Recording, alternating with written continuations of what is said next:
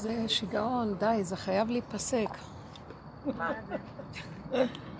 חייב להיפסק? העולם הזה כן. העולם הזה חייב להיפסק. שזאת החרדה הכי גדולה של כולם. זה לא ייפסק, לא, לא, זה לא יכול להיפסק. גם יש כאן, יכול להיות משהו קטן פה. זה כדור שככה זה התודעה שלו. זה המשפט שלא ייגמר לעולם. שזה כזה, שתמיד יהיה ככה. זה מקום נפלא לגור בעולם הזה, זה פשוט מקום מדהים. אבל יש איזה משהו שהתקלקל פה, וכל העבודה כאן זה לתקן את הקלקול הזה, לעזור לקלקול הזה אה, להתיישב. כי זה גן עדן פה, פה היה גן עדן, לפני החטא, פה היה גן עדן. אה, כל המזרח התיכון היה גן עדן, כתוב, ארץ ישראל היה ליבו של גן העדן. לא היה המערב אז בכלל. אז אה, הכל היה טוב, תראו. ארזי לבנון אשר השם נטע, תראו איזה נופים יפים יש. אה, כדור הארץ הוא מאוד יפה. גם האנשים זה דבר מעניין, קומבינה מעניינת. משהו אבל פה שאנשים, משהו כאן לא בסדר. הפסיכולוגיה של הכדור היא לא בסדר. חוץ מזה הכל בסדר. אז אנחנו כאן, כל העבודה כאן זה כל הזמן לתקן. שלחו כאן אה, ניצוצות אה, של אור לתקן. הורידו אה, אור, ש, שרק דרך האור של התורה אפשר לתקן. וזה קו קטן בתוך כל הבלגן. אבל גם זה התלכלך. והכל התבל... העולם פה, מה שלא עושים, שמורידים כאן לתקן, תמיד בסוף מתלכלך ונשבר. אי אפשר פה שיהיה פה שלם. אי אפשר פה לגאול את הכדור. גם כשהשם גאל, אז הוא גאל את העם הזה כדי שאפשר יהיה דרכו להביא תיקונים לעולם, וגם כן בצורה כל כך משונה. הכל מוסתר והכל סכנה, כי כל רגע רוצים לבלוע את הבן אדם פה. יש כאן קליפה קשה, שרוצה כל הזמן לבלוע. אז מאוד קשה. בסוף יהיה חייב לרדת איזה אור חזק שהוא יעשה את העבודה. אבל מה שיקרה, האור החזק הזה לא, הוא לא, הוא לא ישאיר כאן שריד ופליט, הוא אור חזק. ואז אנחנו נתרסק ממנו, זה כמו פצצת אטום. אז העבודה שאנחנו עושים זה להכין את הכלים שלנו, עבודת הביטול וההתרוקנות והתשישות. אתם יודעים מה התשישות שעכשיו עוברים? כל הכדור עובר את זה תשישות, כולם אומרים תשושים, תשושים, גברים ונשים. יש תחושת תשישות איומה. זה כי יורד אור. האור הזה שיורד, הוא מתשיש את הכוחנות של התודעה הזאת.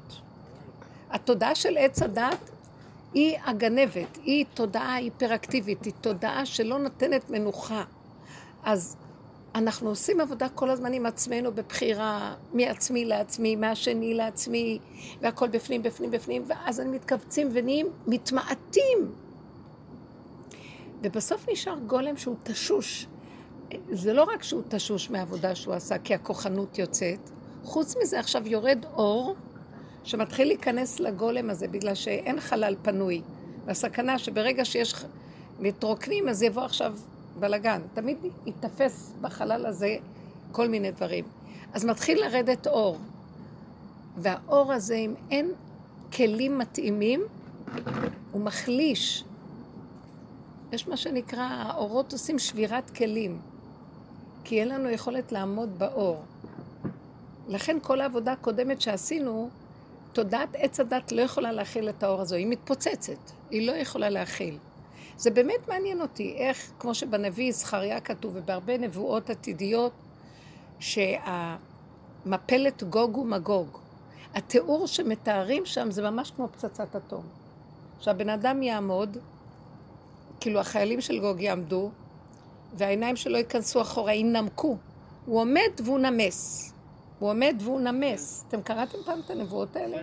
ממש מדהים. ו- ואני אומרת לעצמי, אבל כשדבר כזה פוגע, הוא פוגע בכל הגופים, נכון? אז הוא אומר לא, רק בחלק זה יפגע. חלק שיהיה להם את המקום הזה של היכולת להתמעט ולהיעלם מבחינת הישות והתודעה של הישות, זה לא יפגע בהם. כאילו יהיה להם איזו הגנה שזה לא ברור איך. אז אני אומרת שכל העבודה שעשינו של ההתמעטות הזאת וההתבוננות, מהבחוץ פנימה כל הזמן, היא מורידה, היא מזעזעת את האושיות של התודעה ומרוקנת. ונשאר בסוף שאנחנו מתמעטים, מתקטנים, ואני מרגישה שאני נוגעת ביחידה, כולנו. היחידה זה שהיא מאוד מאוד גבולית.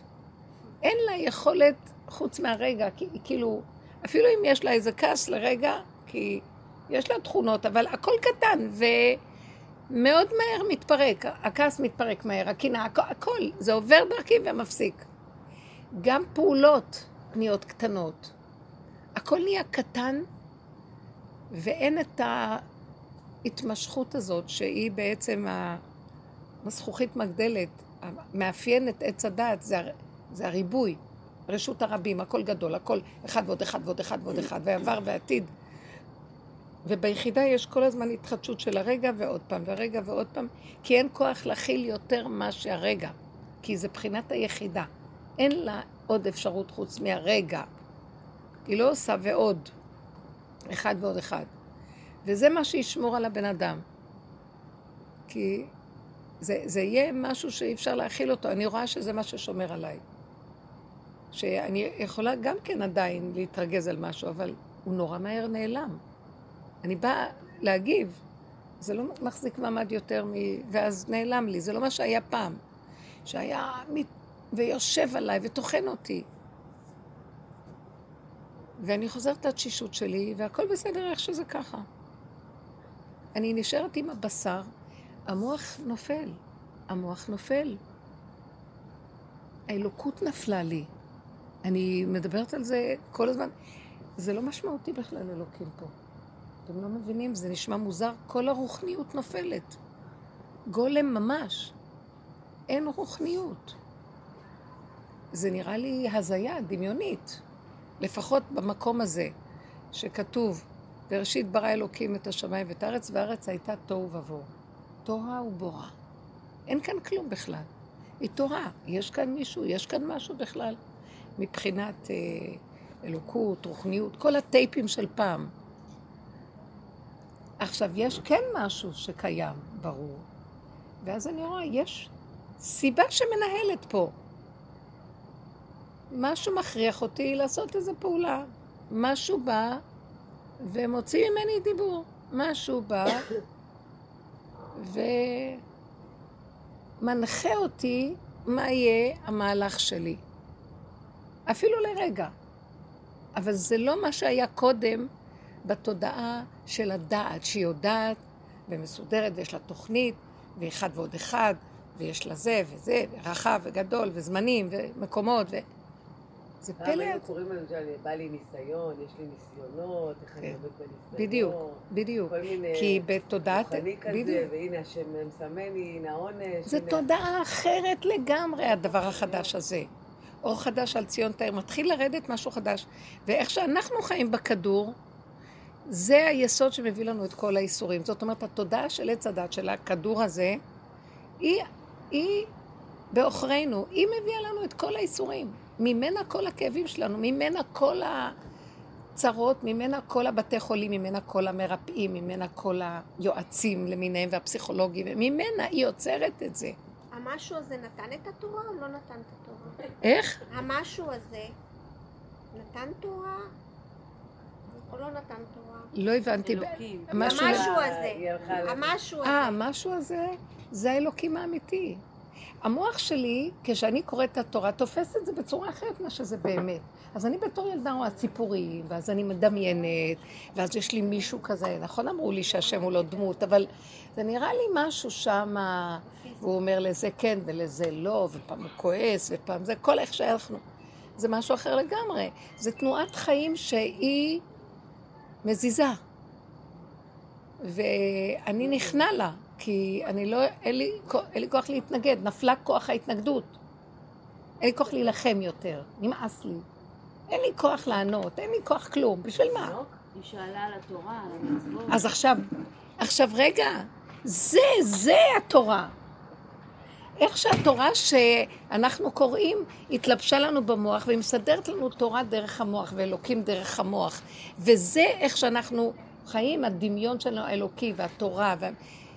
באמת, באמת, התורה קיימת בנשימה, היא קיימת בחוקות הבריאה. היא מציאות שממנה הוא ראה וברא את העולם, זו התוכנית שלו. אז היא קיימת, אבל לא כמו שתפסתי אותה קודם בכלל.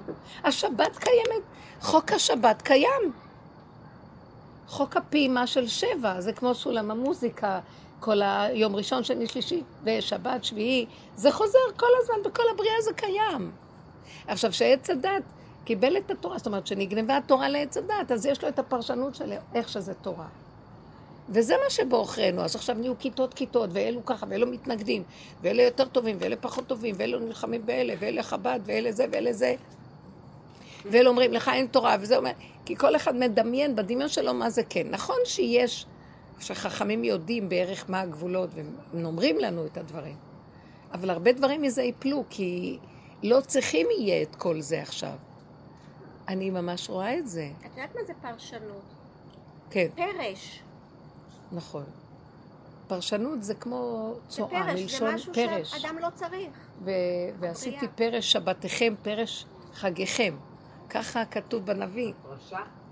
שהשם פרש. יעשה את השבת, הוא כועס על השבתות איך שאנחנו... פרש. כי אנחנו לא מכירה את העברית. לא מכווננים לא נכון, אז הוא אומר, השבת לא שלכם זה כמו זה פרש בשבילי. מה יש לבן אדם? אז מה פרש. הכוונה פרש? שזה פרש מנקודת האמת, כמו יציאה, יציאה, צואה, יציאה. יצא מהנקודה. אז, אבל אנחנו חיים ביצנות הזאת. ואני קולטת ש... עכשיו תראו למשל, היה אצלי ברית בשבת, אה, לא בשבת, ביום ראשון. והתחילו לבוא אנשים, אני סידרתי שולחן בחוץ של עוגות וקפה, ובסלון הגדול היו, זה היה שם צריך להיות הברית, המוהל, ה- כל הגברים, ובפנים היו אנשים. ואני עשיתי שולחן לקפה ותה בחוץ לגברים, וגם אמרתי, לא יודעת, אני חשבתי שגם הגברים וגם הנשים ישתו קפה, כי הוצאתי הכל. עכשיו, באמת, אה, לא יודעת, הנשים כהרגלן הן לא יוצאות למרפסת שמרות גברים וזה. ואני לא, אני יצאתי מהמטבח, פתאום אמרתי, אני עוד מעט יתחיל הכל, אני עוד לא שתיתי קפה, ואני שותה לי קפה. אז הלכתי מסביב ולקחתי לי קפה, ואני באה להיכנס לסלון, אני באה להיכנס לסלון שלי, ופתאום אני רואה שמלא גברים בסלון. ואז אני, כמו ילדה קטנה, הרגשתי כמו ילדה קטנה, שבכלל לא ראיתי גברים. אני רואה, אבל אני לא קולטת שזה גברים. אני קולטת אנשים. המוח לא מפרש לי גברים, נשים, זה לא צנוע, כן צנוע, את לא יכולה לעבור. כולם עם פרקים ארוכים, המוהל, הרב, כל מיני אנשים הגיעו. ואז אני נכנסת לתוך זה. פתאום אני רואה מבט של איזה... כמו ילדה קטנה, לא קולטת. אני רואה מבט של מישהו שאני מכירה אותו, שהוא רב חשוב, חברותא של בעלי, הוא מכיר אותי. אז אני רואה את העיניים שלו כועסות עליי, קמות עליי. כאילו, פס נישט. ככה הוא עושה לי. תלכי אחורה, מאחורה. כמובן שהלכתי, אני לא אשב להתווכח. ועלתה לי התמונה מה היה אצל רב אושר. לא הייתה שם, שום מחיצות לא היו. היה מלא גברים ומלא נשים, והכניסו אנשים, כשהיו שמחות וכל זה. בית פיצי, קטן קטן. עכשיו, אף פעם שום גבר לא התחכך עם שום אישה. זה לבד היה מסתדר. משהו החזיק את הכל בדקות שאי אפשר לתאר. שאף אחד לא התחכך, והכל החוק נעשה מאליו, בצורה כל כך יפה, שלא היה צריך להגיד, זה לא צנוע פה, תלך לשם, תעשה זה, לא תעשה זה. כלום. היה שם, כל הכיוון שהיה שם זה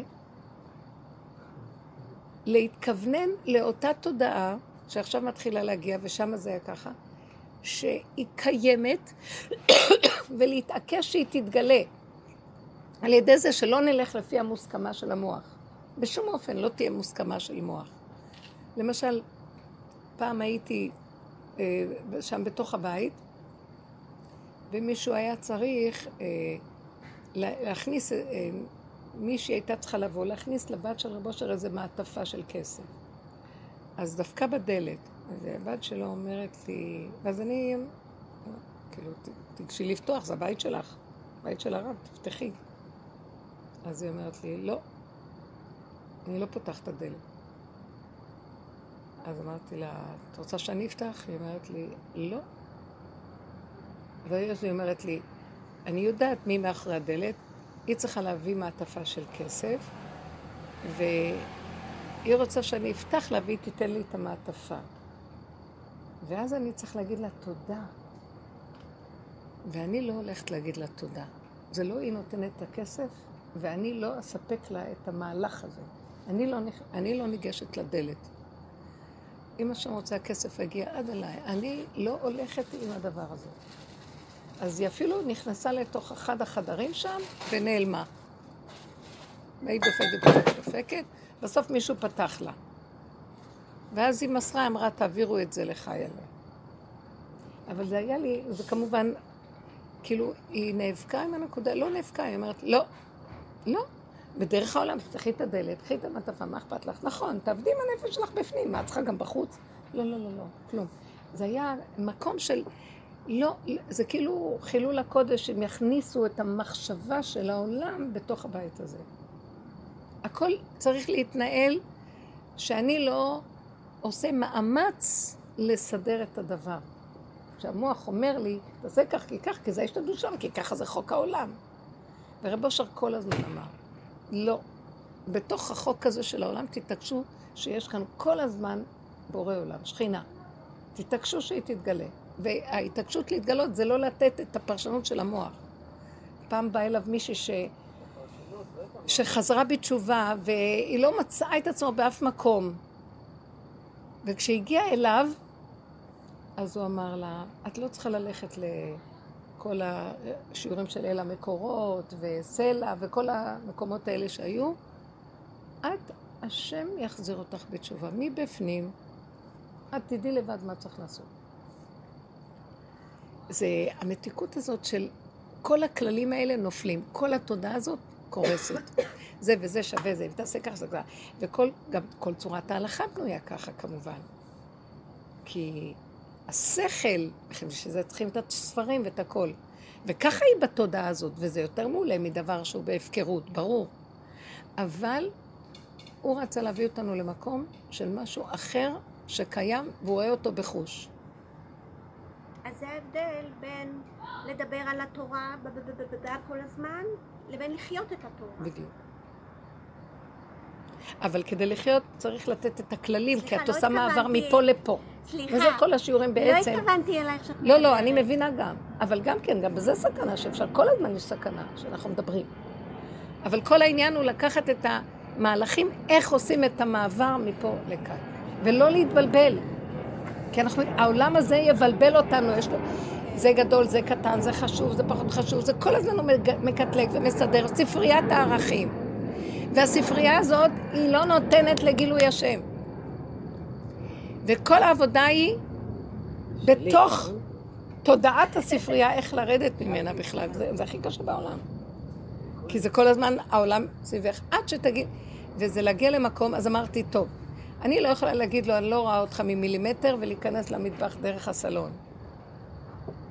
יצאתי מהצד השני. אבל מה ראיתי? ראיתי את הבהלה שלו. והבהלה שלו זה השיטה שלו, הוא אדם צדיק ואני מכירה אותו, באמת, הוא תלמיד חכם, אדם צדיק, ואיש מעשה גדול והכול. אבל המוח שלו תופס אותו שזה ככה זה. כלומר, אני בסכנה אם את תיכנסי פה. ואני צריך להגן על עצמי, ואת צריכה לעזור לי להגן על עצמי, כי ככה התורה רוצה מאיתנו. אז הם תפסו את התורה ככה. ברור שזה נכון שאדם צריך להגן לעצמו. אבל בואו אני אגיד לכם משהו. אם הוא היה יורד לבשרו, וכולנו, אם נרד לתוך המציאות של התאווה שבבשר, שמה המאבק הכי גדול, במקום לברוח ממנה, אבל זה מאוד קשה.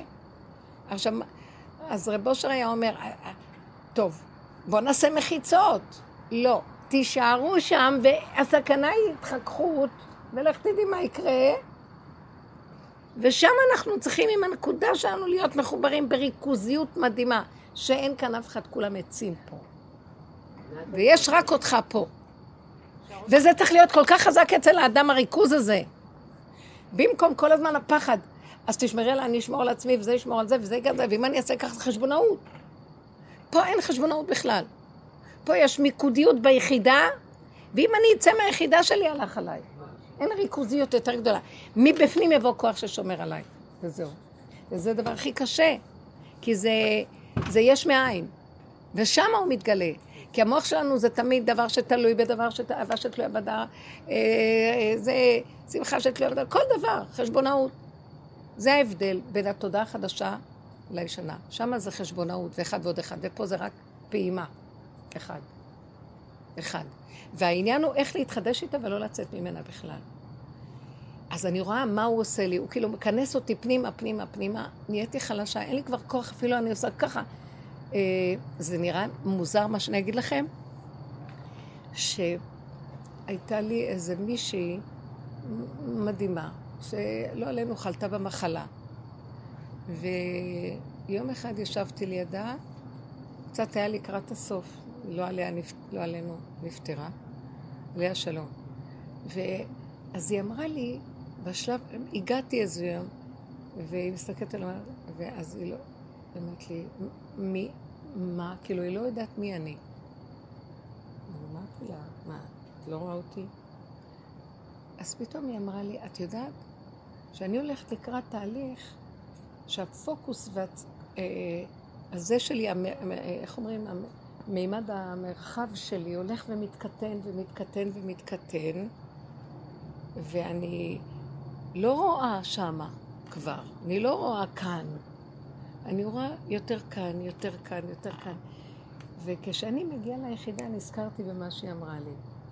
אני בעולם, אבל אני כאילו מתה לתודעה. תבינו, זה הנס שקורה פה.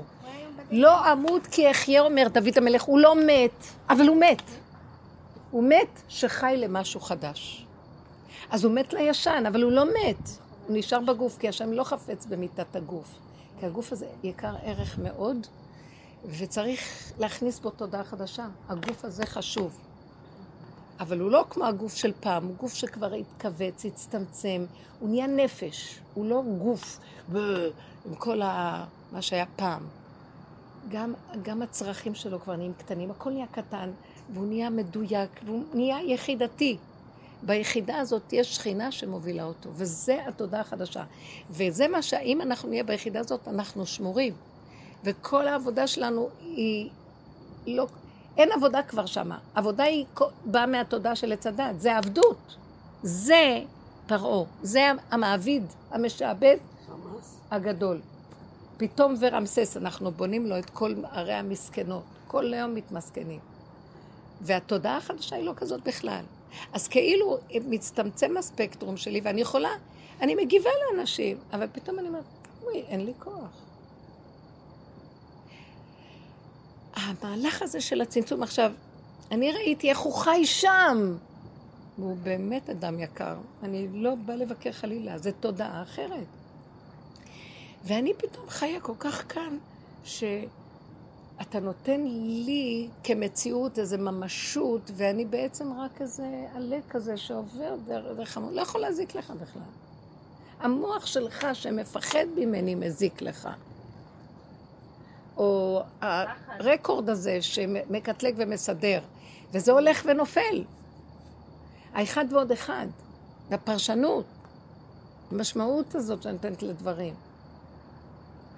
אז ההתחדשות אין לה זמן לעשות משמעות ופרשנות, היא מתחדשת, נקודה. ואחרי רגע נעלם לך. כל האיסורים שיש בכדור זה מזה, זה מהאחד ועוד אחד. כשיש התחדשות, את לא זוכרת, את לא רואה. את רואה את הבני אדם, אבל אין להם משמעות. אז הוא ירגיז אותך. אחרי רגע זה נעלם, אין בזה משהו. יכול להיות לרגע שידלק משהו. בסדר, אנחנו פה בטבע. וזה מנוחת הנפש ורגיעות שאינה, אבל צריך לרדת לבשר ודם. הגאולה נמצאת בבשר ודם, ואילו המוח, שם כל האיסורים. אז לרגע נראה לי, אני איבדתי את המוח. אני מרגישה שאני כמו טיפשה, נהייתי. משהו קורה לי שזה לא מה שהיה לי פעם, אבל דבר מאוד מעניין קורה. מה שאני צריכה כש... שנצרך לי וכשלפי המהלך של התודעה החדשה, אז היא מסדרת לי מה שאני צריכה, יורדת עליי החוכמה לרגע, יורד עליי הכוח. אני חסרת כוחות. פתאום אני אומרת לעצמי, רגע, מה?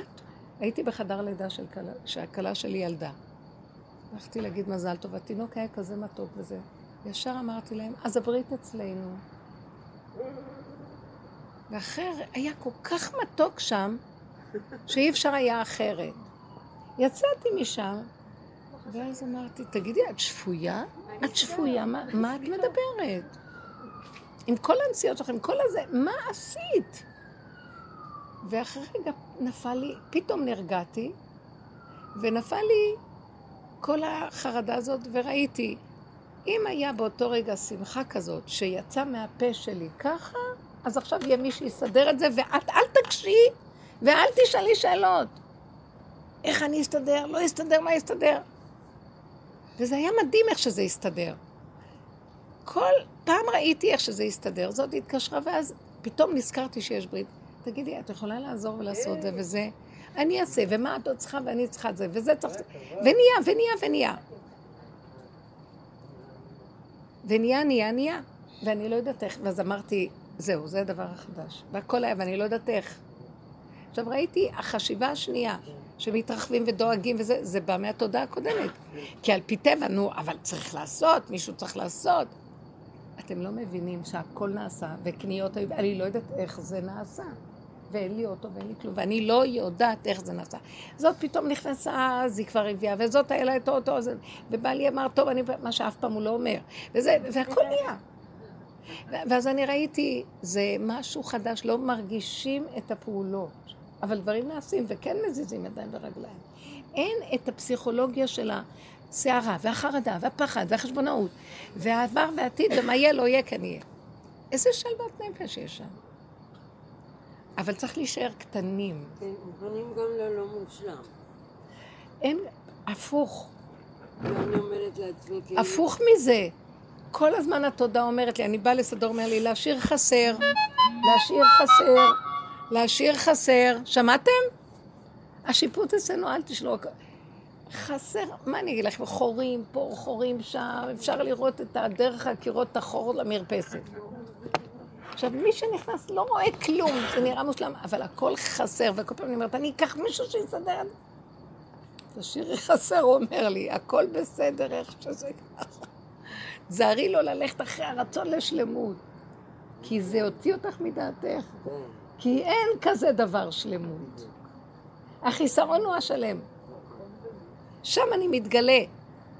אז התודעה הזאת לא סובלת את זה, היא כל הזמן שואפת לשלמות, וכל הזמן מריצה אותנו. ומה, עוד לא הגעתם, עוד לא השגתם, עוד לא עשיתם, עוד לא זה...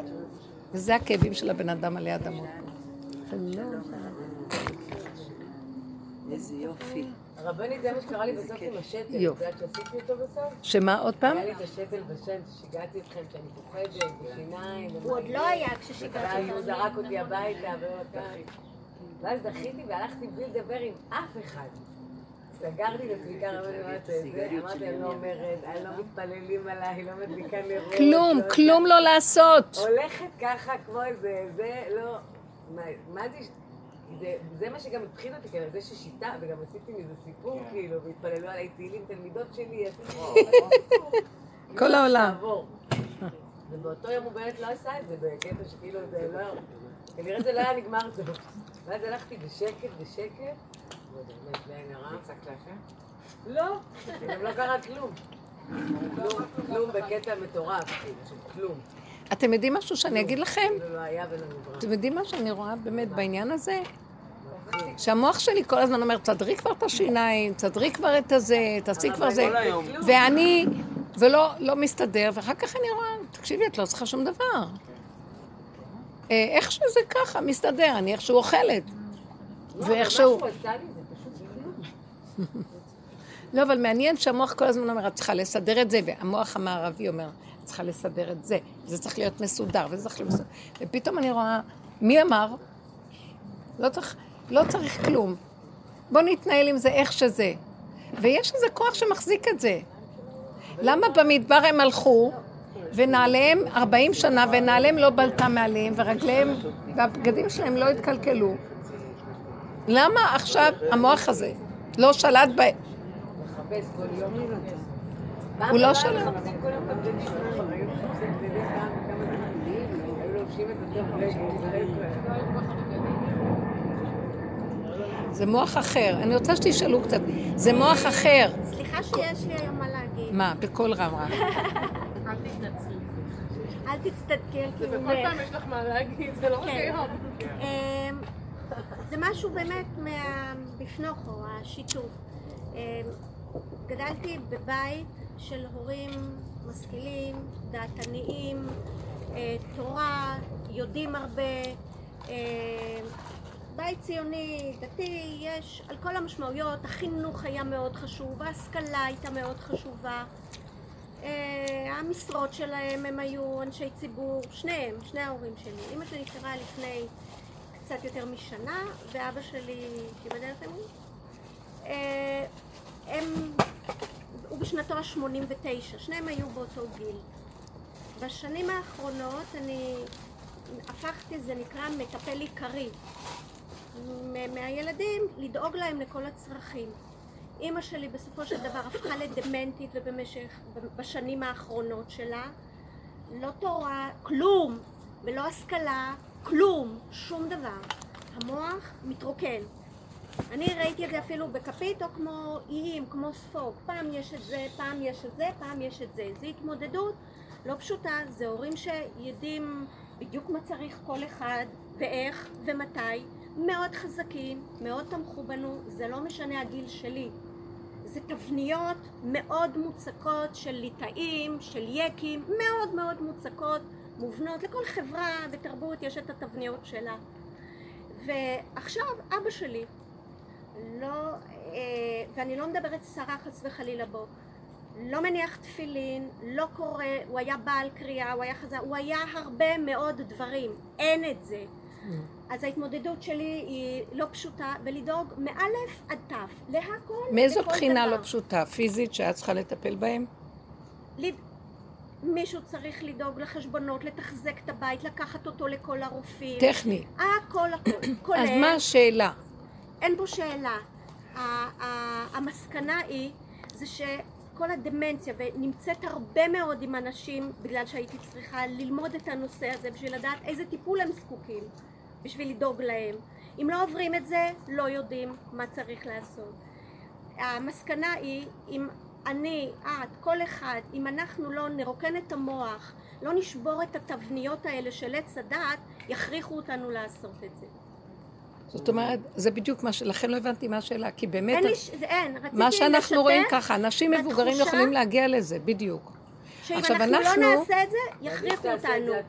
וזה לא משנה אם זה יהיה באמצעות, כמו שסיפרת על האישה, שאני לא יודעת בת כמה היא, שחלתה בסרטן. כן, זה- צעירה. זה לא יש, קשור לגיל. לא קשור לגיל, וכל אחד זה יבוא לו במחלה אחרת. חס וחלילה, כן. כן, אם הוא לא, כאילו המשהו הזה, המשהו, המשהו.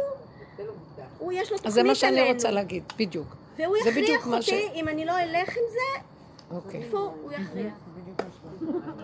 זאת אומרת, יש כאן איזה משהו שאנחנו רואים שקורה, וזה גם לא, לא רק מבוגרים, גם צעירים. היום יש תופעות של צעירים שמקבלים התקפי לב. צעירים שמקבלים מחלות של זקנה, בגיל מאוד צעיר, 40, 40 ומשהו. הנקודה היא שיורד איזה משהו עכשיו שאומר, אם אתם מכינים את הנקודה שלכם, אתם עובדים בבחירה לעבור מפה לפה, זאת אומרת, למות לתודעה. זאת אומרת, להיות דימנציה בתודעה מב- מב- מבחירה, מבחירה. מבחירה. אז אני מחזיק את המהלך שלכם, יש מה שמחזיק אתכם, זה לא אני, כמו שזה נשמע, אני איזה ישות שמחזיקה. בא איזה כוח אנרגטי, חיות, שהיא מקיימת את, את החסר הזה של התודעה. והיא משלימה ומובילה שמה. ויש שמירה, ועכשיו אני רוצה להגיד לכם, אני, כשאת את מתארת את זה, מה, דימנטי, שאמרת, הוא דימנטי או משהו כזה, אמרתי, אבל גם אני. סליחה שאני אומרת, אין לי חשק לאכול. אני זוכרת שהיה לי אבא זקן בבית. אני פשוט מתפעלת, הוא היה בן 97.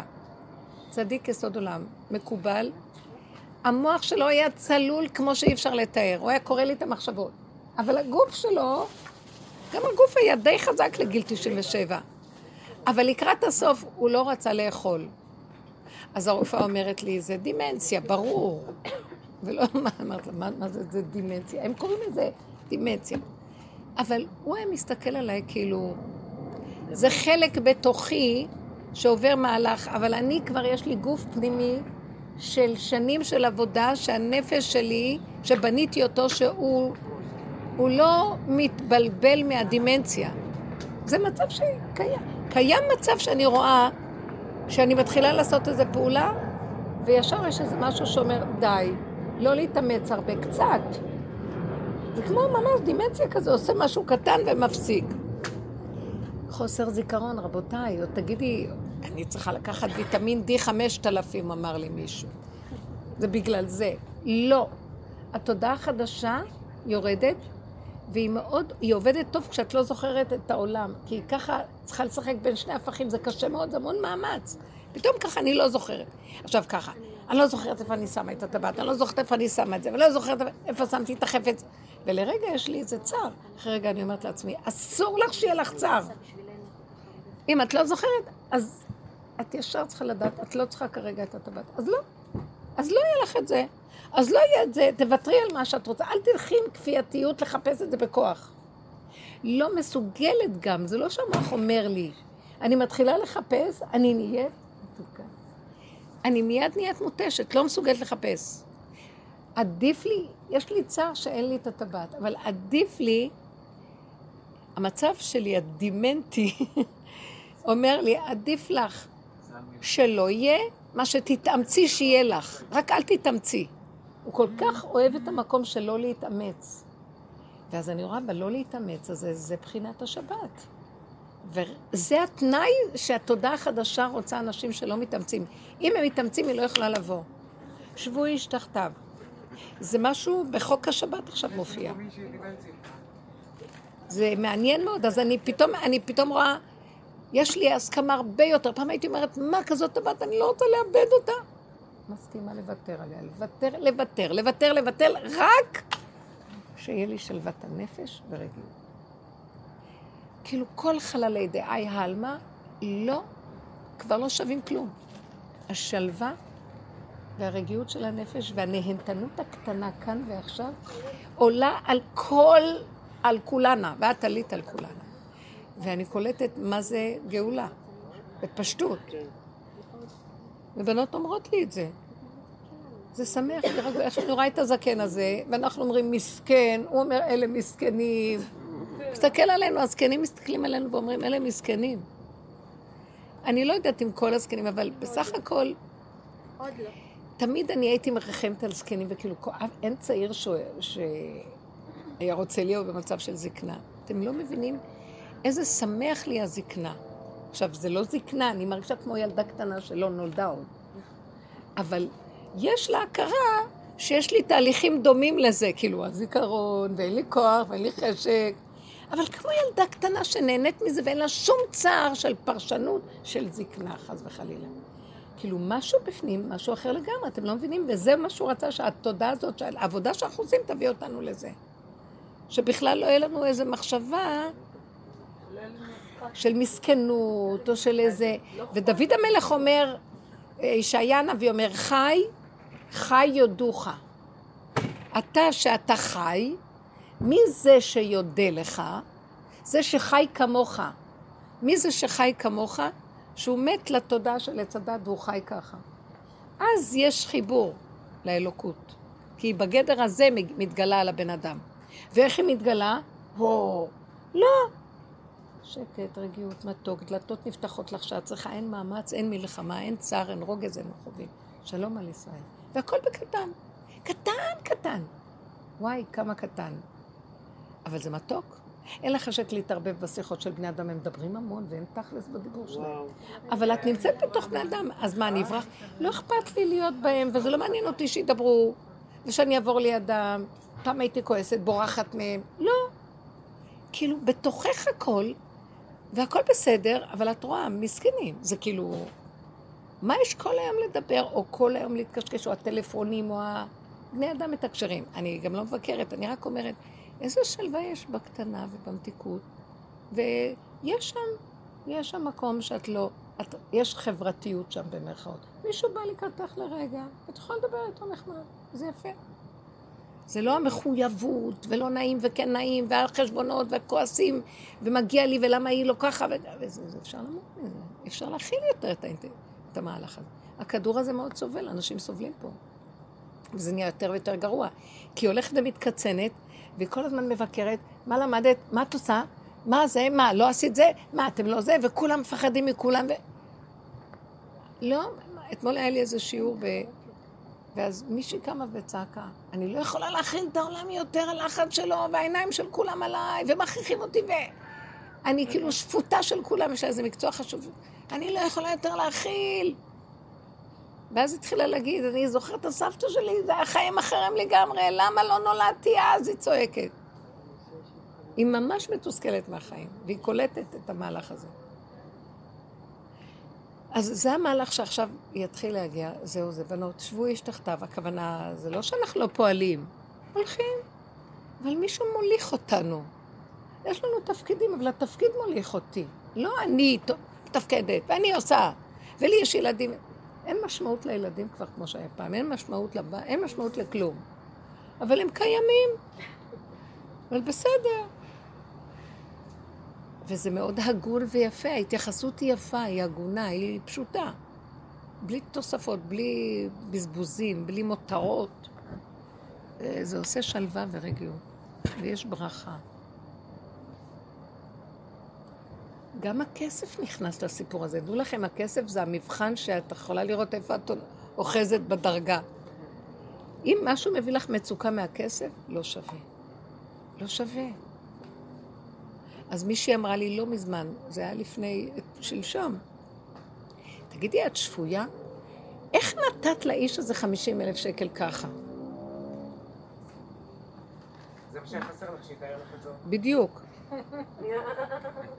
ואז, אה, ואז היא עוד אומרת לי, אה, מישהי מהמשפחה היא עוד אומרת לי, גם אני, אני זוכרת שהיו לך עוד מקרים כאלה שעקצו אותך. ואז היא אומרת לי, למה את כזאת שאת נותנת? ככה נתת, האמנתי לו. ואז לרגע היא אמרתי, יא, היא הולכת לפתוח לי את התיבת פנדורה המשוגעת הזאת, ואני לא עומדת בזה, ופתאום אמרתי, לא שווה, זה דמיון הכסף, זה לא היה ולא נברא, לא היה כאן כלום, לא שווה לי. לא רוצה, לא רוצה, לא רוצה, לא רוצה, לא רוצה. פתאום ראיתי שאין לזה שום ערך. לא שווה לי. מישהי, היו, לי שתי פאות יקרות שקיבלתי מחוץ לארץ. אני זוכרת את הסיפור הזה. סיפרתי לכם? עכשיו, אז uh, מתקשר אליי מישהו מהצד שמה, והוא מתחיל uh, להתנצל. שזה כבר המון שנים, שלוש שנים וזה, והוא אומר לי, תראי, וזה, ואנחנו משתדלים, אני... לא היה לי אפילו כוח להקשיב למה הוא מדבר. אמרתי לו, תראה, אני לא, אני לא מוותרת על הכסף. שיהיה לך, תביא לי. תביא לי אבל. לא היה לי כוח אפילו לדבר איתו עוד מילה, למה וכמה אני עוד אחכה, וכל פעם אתם מרימים טלפון ואומרים ככה, ולא אומרים ככה, ולא אומרים ככה, וכן אומרים ככה. אני ראיתי שאני לא יכול... למה? כן, הכסף הוא חשוב.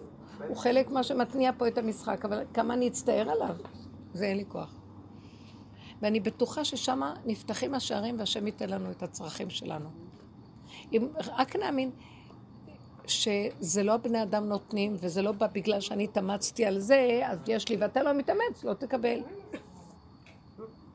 נכון שבדרך הטבע, אדם מופקר ויש אדם שהוא חרוץ, אז הוא יעשה יותר, אבל בעבודה שלנו זה לא קשור לזה. תהיי חרוצה בעבודה, הכוונה, תתעקשי על הנקודה של התודעה החדשה, והדברים יסתדרו. ולא יהיה גם מותרות, שכאילו צברתי ממון. מה שאת צריכה באמת, ויגיע. ויגיע.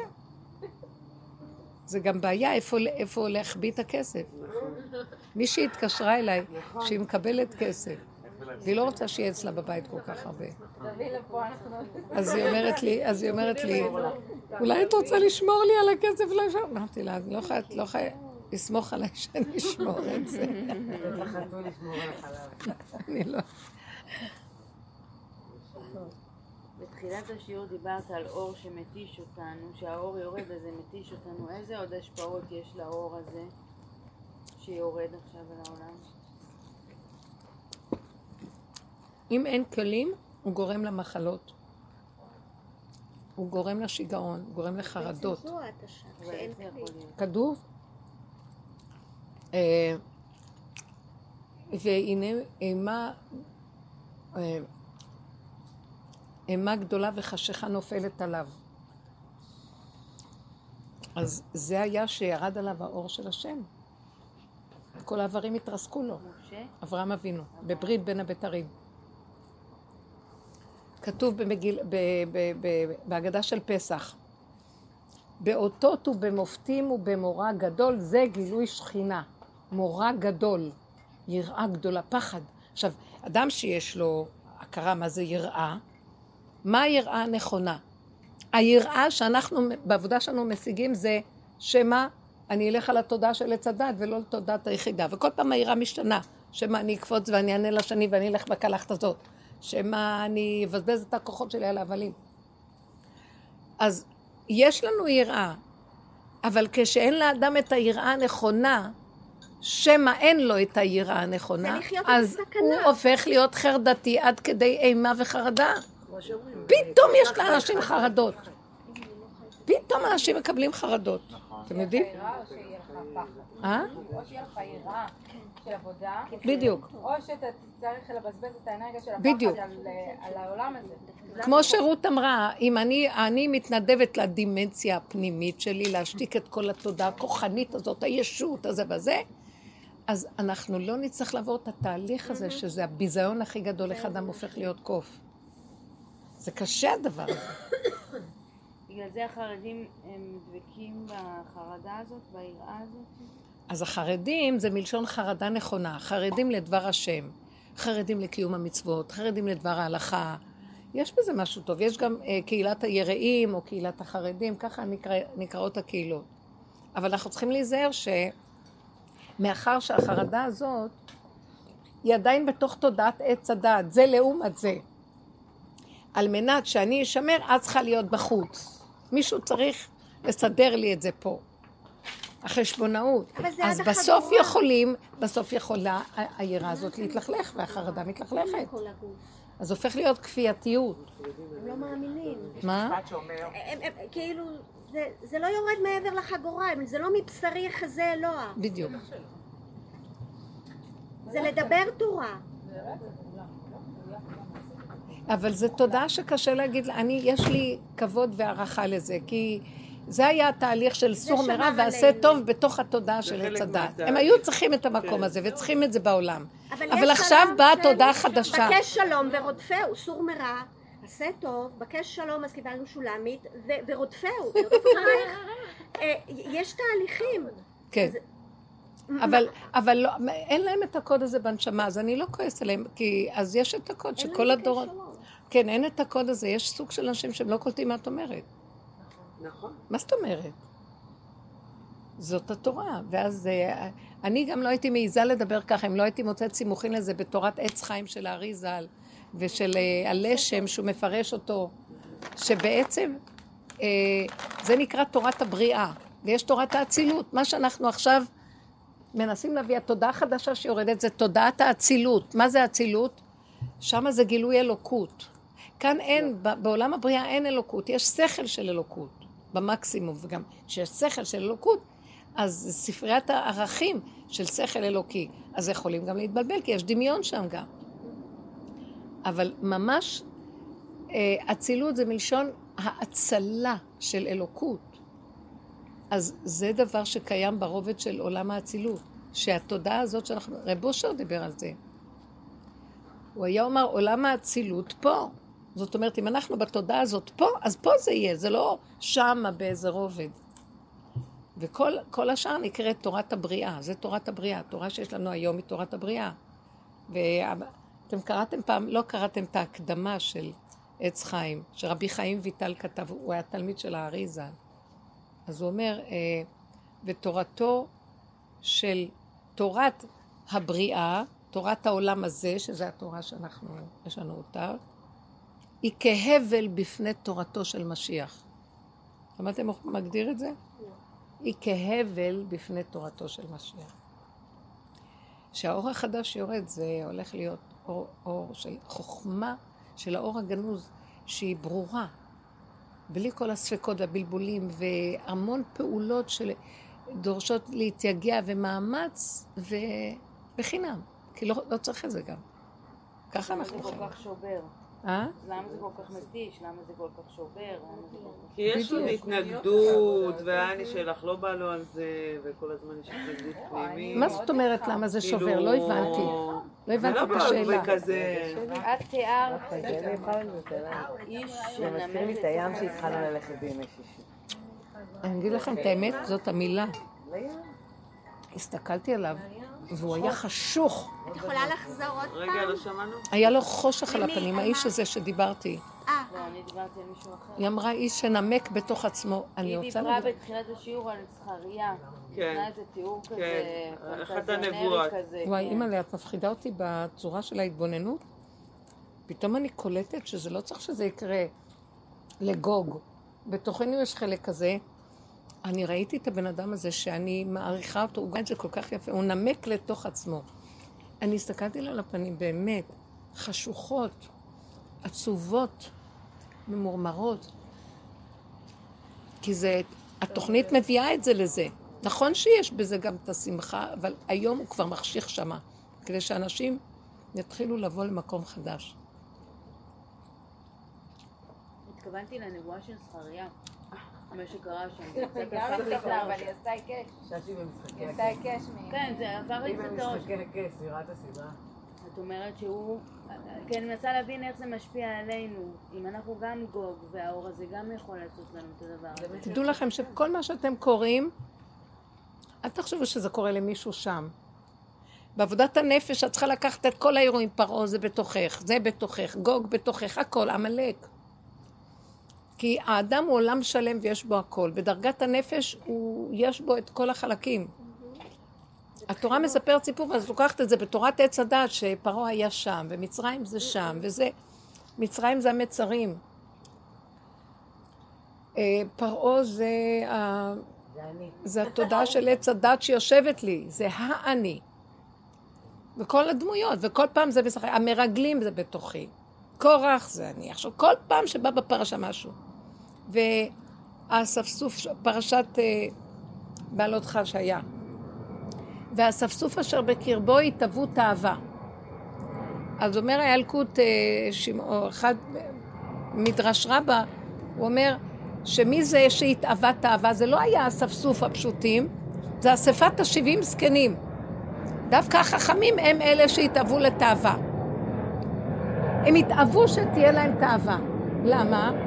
כי הם הבינו שהם חייבים לרדת לה מבשרי כדי לחיות. ולהתקשר להשם. והם חיים בשינון, במדבר, ותוד... בבית מדרש, אבל הם לא חיים באמת. אז הם התאוו לבשר, להגיע למבשרי. הם הבינו שהמבשרי זה החלק הכי גדול. עכשיו, בתורה הרגילה שאנחנו לומדים, אז מבשרי. זה נראה, הם התאוו לטבע. הפרשנות שלנו, בפשט, וואי, איזה סיפור קשה. יש להם את המן, מה הם מתאווים לבשר? מה? המן לעומת הבשר? אבל הם אמרו, המן זה לחם של מלאכים. ואנחנו, האדם הוא יותר ממלאך אם הוא ממצה את מציאותו עד הסוף. אז אנחנו לא רוצים את המן. נפשנו יבשה בלתי המן, זה ייבש אותנו, הרוחניות מייבשת, היא מדומיינת.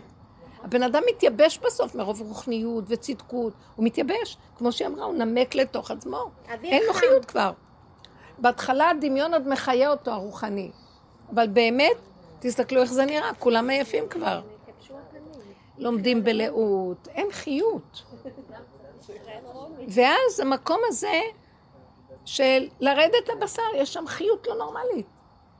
אז יש שם אש התאווה, אז יש התחככות, אבל לפחות יש שם אש, אפשר לעבוד איתה. ואז צריך להיזהר, אבל יש משהו שם. החיות האלוקית נמצאת בתוך התאווה, רק צריך להפוך אותה מתאווה לאהבה, כי זה אהבה שנפלה לתאווה. אז צריכים לגאול את התף, התף הזאת שסוף, סף. ולהביא, ולה, ולהגיד, אה, ריבונו של עולם, איך עושים את זה? התשישות של כל המעברים שאנחנו עוברים, בסוף נהיים תשושים, בסוף יורד גם אור שעוזר לנו להתשיש את הכל. הוא מאוד עוזר לנו היום. אז כבר אין אפילו כוח לתאווה. אלא היה- מתחיל להיות מין אהבה פשוטה שאינה תלויה בדבר. הכל הופך להיות פשוט. אז צריך להגיע למקום הזה, ובבשר מתגלה השכינה. הגילוי של הגאולה הכללית, התיקון הכללי יהיה רק בבשר. ולבריאות. וזה, שם יש שמחה של ילד קטן, תינוק. ילד קטן שמח שהוא חי, הוא נושם, עצם זה שהוא חי.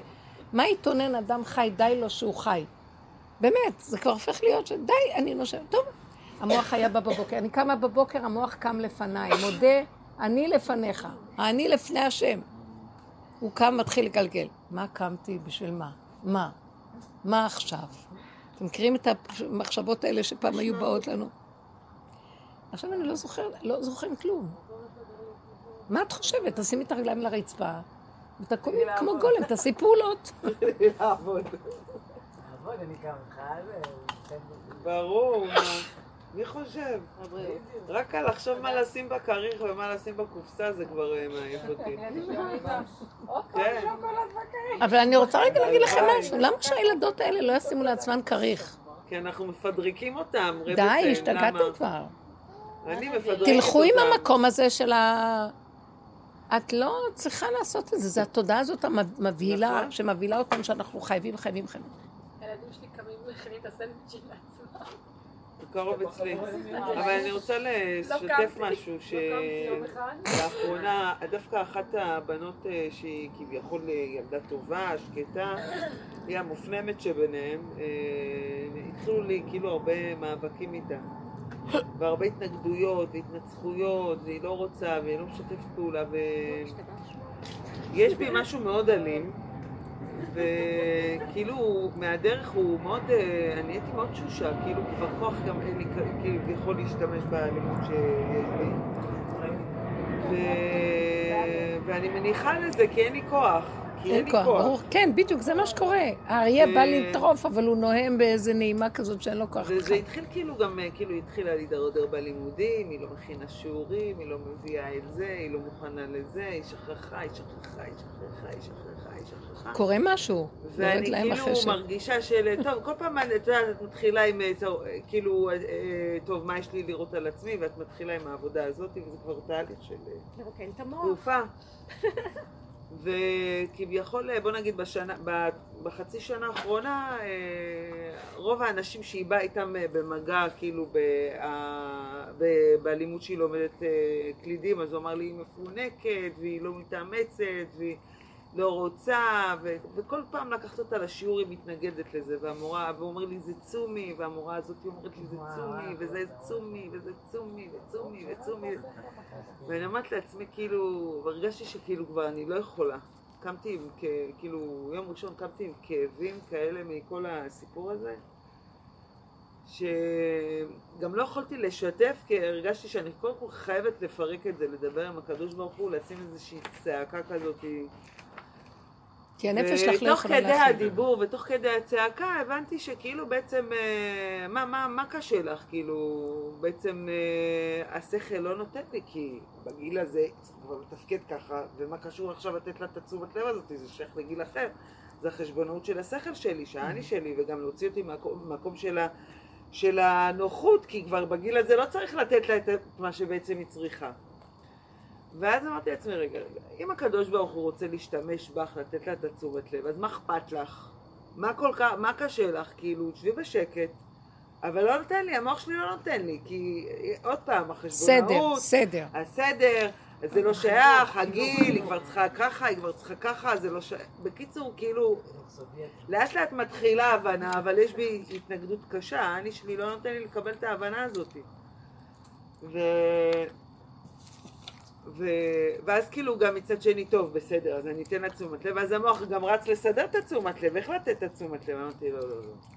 ואז אמרתי לעצמי, אני חייבת רחמים גדולים, גדולים, גדולים, גדולים. ברגע שאמרתי לעצמי רחמים גדולים, הבנתי שאני כאילו בשיא הזיוף.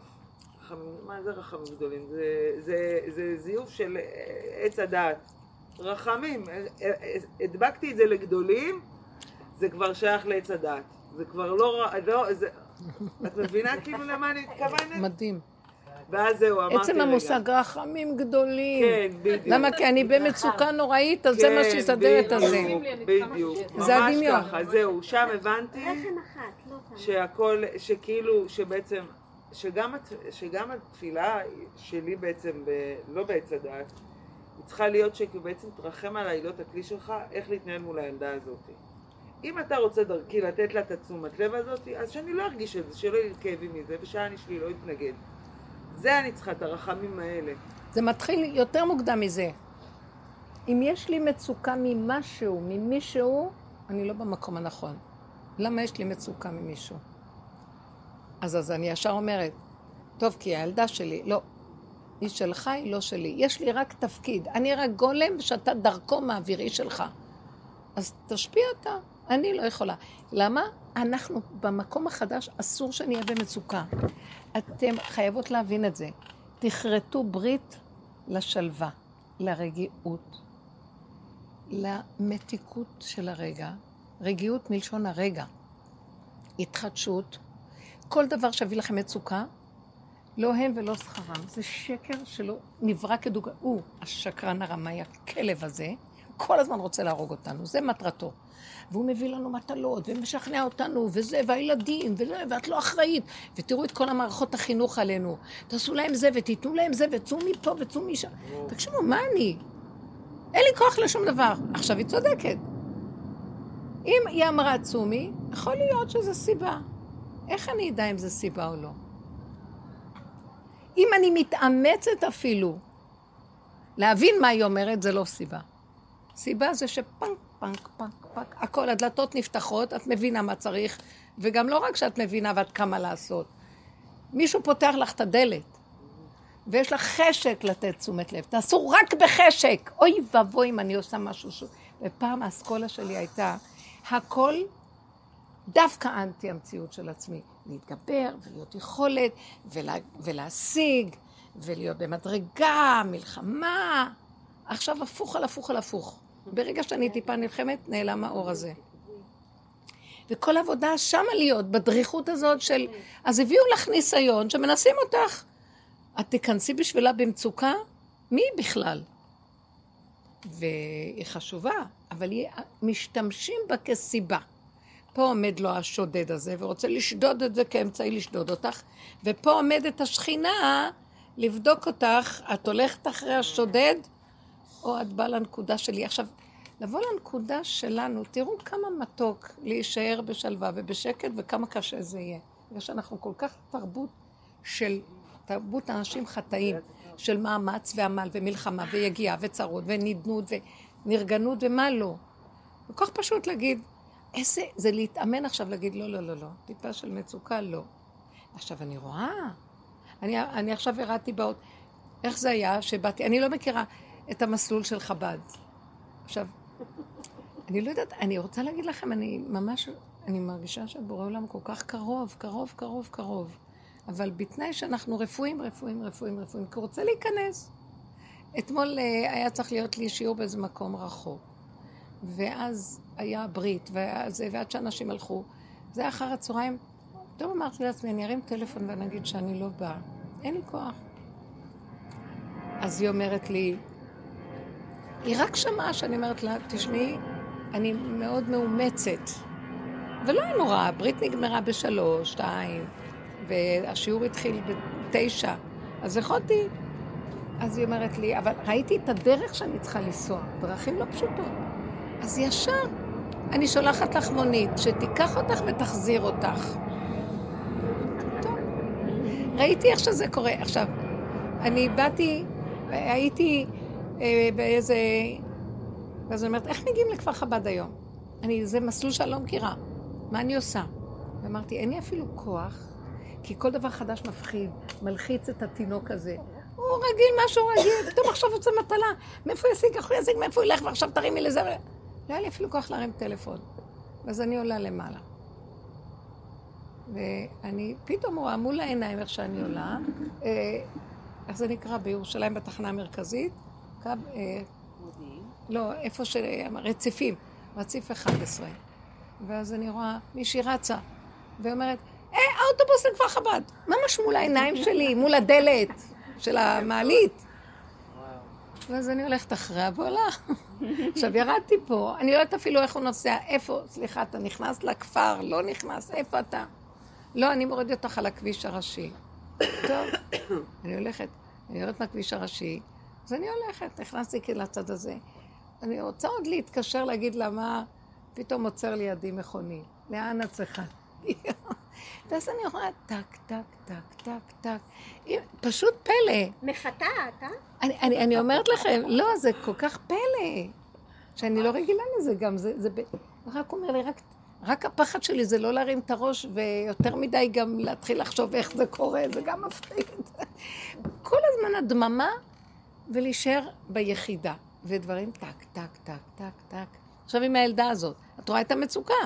המצוקה הזאת מאותתת, אה, אני יוצאת מהח... מהח... מהיחידה. ואז בתוך היחידה אני אומרת לו, כן, כי יש לי תפקיד ויש כאן עולם, מה אני אעשה?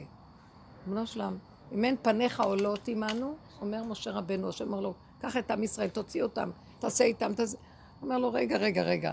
אם אין פניך עולות עמנו, אם השכינה לא מתלווה אליי, רגע, רגע, אל תעלנו מזה. לא לוקח את התפקיד. תקשיבו, זה יפה, שהוא היה ברור לו. אני, עם האני שלי רץ, מכות.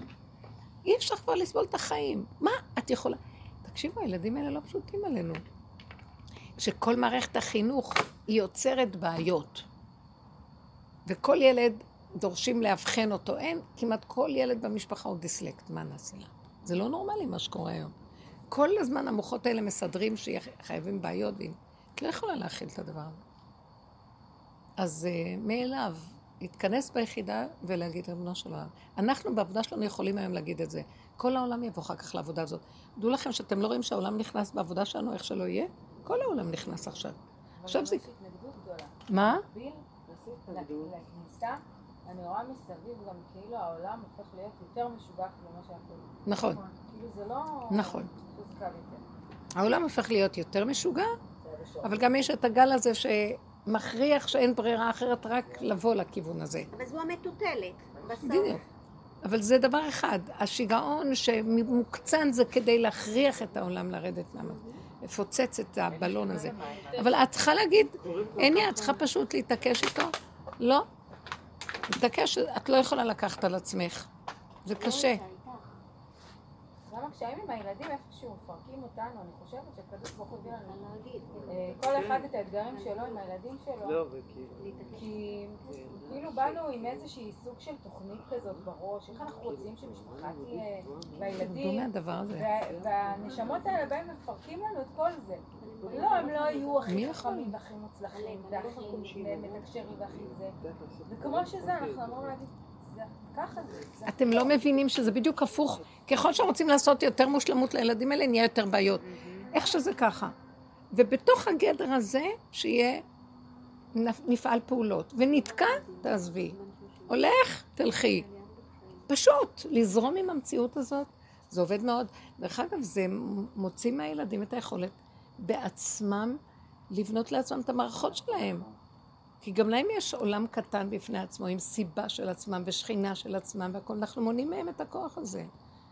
כי המוח הזה השתלט, והוא משתלט על כולם. הם מכריחים לשבור את התבניות. אה? הם מכריחים לשבור את התבניות. ממש. הדור מעל והם. הבן שלי בן שמונה, תתעקשי לא, לס... תתעקשי לא לסבול ולא להתבלבל. רק תגידי, ריבונו שלם, גל עיניי והביטה, תפתח לי את העיניים, תן לי סיבות, ושיהיה בקלות. אני לא יכולה להכיל סבל. היא גם צריכה לחיות את החיים שלה ולהבין שהיא מסדרת את זה עצמה. נראה לי על סף הפקרות הסיפור הזה איתה. כאילו שאם אני לא ההפקרות, עכשיו, מה שקורה פה זה לדעתי, היא מתחילה להיות ברמה היגיינית גם, ואת יודעת, זה- היא כאילו מצד אחד לא ממש קטנה והיא לא ממש גדולה. היא באיזשהו תפר כזה, את מבינה? כן, אבל היא כנראה פועל יוצא של כל החינוך של קודם, כן. שעכשיו הולך להתפוצץ. כן. אז זה בא לביטוי דרכה. כן. אל תתבלבלי, תגידי נכון. חטאתי נגדי תמיד. נכון. אז ריבונו שלם תרחם ותעזור, שלא יהיה הפקרות, שהיא לא תלך לאיבוד. תעזור לנו פה, כי אנחנו לא יכולים. תעטוף אותנו. תשמור עליי, אני לא יכולה, תעזור לי, תפתח לי את השערים איך לכוון. צריך להתפלל, אבל לא, המצוקה שרובצת עלייך היא באה מפה, שמציצה, וואי, זה רעל. כן, לגמרי. היא גומרת על הבן אדם, אנשים מאבדים, הם חולים מהדברים האלה, הוא מחלה אותנו ורוצה שנמות. גם זה מעצים את העניין הזה של הילדה. כי הילדה כן, קולטת את כן, התדר הזה יודעת, זה מעצים את זה עוד. יותר. כי זה רק הולך ומחמיר, זה כן, לא נהיה יותר. טוב. אז תדעי לך שככל שאת תיקחי את ה... אה, כל ההתייחסות שלך, הפרשנות והשלילה שאת שמה על זה, והחותם הזה, והרגש, ותכניסי את זה פנימה לפרק, לפרק, לפרק, לפרק, זה יכריח אותה לזוז מהמקום. כן. זה לא אפילו היא עושה את זה בתוד... במודעות, זה משהו יבוא ויעזור זה- לה. אני גם רואה את זה בחוש כמה שזה לא, ש, שזה דברים, זאת אומרת שזה בתת מודע. כאילו גם דברים בחוץ השתנו. אז אני קולטת כאילו, אני רואה, זה לא שייך לה. זה, זה לא שייך לה. זה שסיפרתי את הסיפור על המעטפה, שהבת של רב אושר, זה שהיא עשתה את העבודה לא לתת ממשות לזאת שבדלת, ולא לתת ממשות בפרשנות, נותנת לי כסף לא נעים, אני אגיד לה כן, לא, לא, לא, לא, מתחילים להסתבך עם הדבר הזה. עזר לזאת שבדלת, שהיא לא תרצה להיות ככה. אתם לא מבינים שזה עובד? כן, כן. כי אדם נותן משהו, הוא רוצה שיכירו שהוא נתן. אז בזה שהיא עשתה את העבודה הזאת, גם אצלו ירד המקום הזה, והיא אפילו לא זכה, העבירה מעטפה. מה זה חשוב, מעבירים? זה מעביר אליה, היא מעבירה למישהו אחר, וככה הכל זז כל היום, זוזים. כן, לא, זה מזין את הקליפה של זה וזה כן. וזה, וברגע שאחד עושה את בדיוק, העבודה, אנחנו זה כל מזין את הזמן. מזינים את ה... והילדה רואה את הקליפה הזאת, ואז מתעצמת לה הקליפה שלה, וככה זה עובד. אבל אנחנו, מה שמזין זה לא רק הקליפות, זה המהות. אנחנו כולנו הרי בסופו של דבר בנפרדות, ש... שזו אותה תודעה בס... עלינו. זה לא רק התודעה הזאת עושה לנו את זה, אין. טענה לבן אדם, מסכן הבן אדם, הוא שבוי בדבר הזה. גם אפילו אל ת... שלא נרד על עצמנו. רק יש, איזה- אני כבר הפסקתי לשפוט ולדון וכלום, כי אני רואה שזה איזה מין כובע שהלבישו עליי. זה, זה כמה אנחנו גם, כמה צער, אני כבר לא יכולה להכיל שום צער. אז אני אומרת לו, הכל בסדר, זה רק הכובע הזה, ואני לא נותנת לו ממשות. לא לתת לזה ממשות זה נופל. משמעות, כי גם הצער שאת מצטערת, שאת רואה את עצמך ככה, זה נותן לזה ממשות. זה מעצים את הכוח שלו, ומזה הוא מתפרנס, לשבת עלייך עוד. ככל שאנחנו נעבוד עם הנקודה שלא רוצה להצטער ולסבול משום דבר שבעולם, כמה שאפשר, אני לא מסוגלת כבר לסבול, אתם לא מבינים, לא מסוגלת, לא מתשעה באב שיבוא ולא מזה. גם אבל הרבנית כלפי אנשים שחולים, נגיד. מה, מה? לפעמים- אה, לפעמים אימא שלי עכשיו גם חולה, ו- וזה קשה לו להצטער לראות אותה במצב שהיא נמצאת. קשה. המילה קשה שייכת לתודעה של עץ הדת. אני מבינה, כי ככה התרבות פה. וזה, אבל יש דבר שככל שאת מקשרת את המקום הזה, את מדברת על מקום שלפעמים זה תלוש מה... מה- שמה? אני מדברת על מקום שהצער יהיה לרגע. לא הצער קיים. לרגע, כי אנחנו בתרבות הזאת. אבל זה לא מועיל לה, הצער שלך, שאת מצטערת, לא מועיל לה ומצער אותך. כשאת מעלה אותו ואת לא נותנת לו להתרחב, יש לה ישועה מזה. יש לזה את המקום של זה.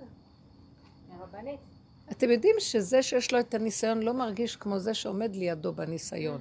הוא מקבל כוחות אחרים. ממש. אבל אנחנו פה נמצ, נמצאים כדי לעזור לשני. במה? אז תבינו איזה אנוכיות יש לבן אדם שלא נעים לו, שהוא לא מרגיש צער על השני, בזה הוא חושב שהוא עוזר לו. לפחות המצפון שקט לו, כי הוא נורא מצטער מהשני. כן? אבל הוא לא מושיע כלום את השני על ידי זה, הפוך. או שלא נעים לו שהוא לא מספיק שמח בשביל השני, או מספיק... זה גם- מה בדיוק. זה שמח? ספרי לי על זה קצת. בתודעת הדת, כן, זה לא הרעיון. כן. כן, הבן אדם כל הזמן דופק חשבונות, ואז נהיה לו חומרים בראש של אדרנלין אולי כל שנייה וכל שאת מיני. לא בצער עצמך, בדיוק. אבל יש איזה. אבל, האבל, תחושה של אבל, שהכל של בסדר. אובדן. כן, כן, זו. העבודה. על האובדנים. כן, כן. אני רוצה רגע, לא, זה נשמע אנושי מה שאת אומרת.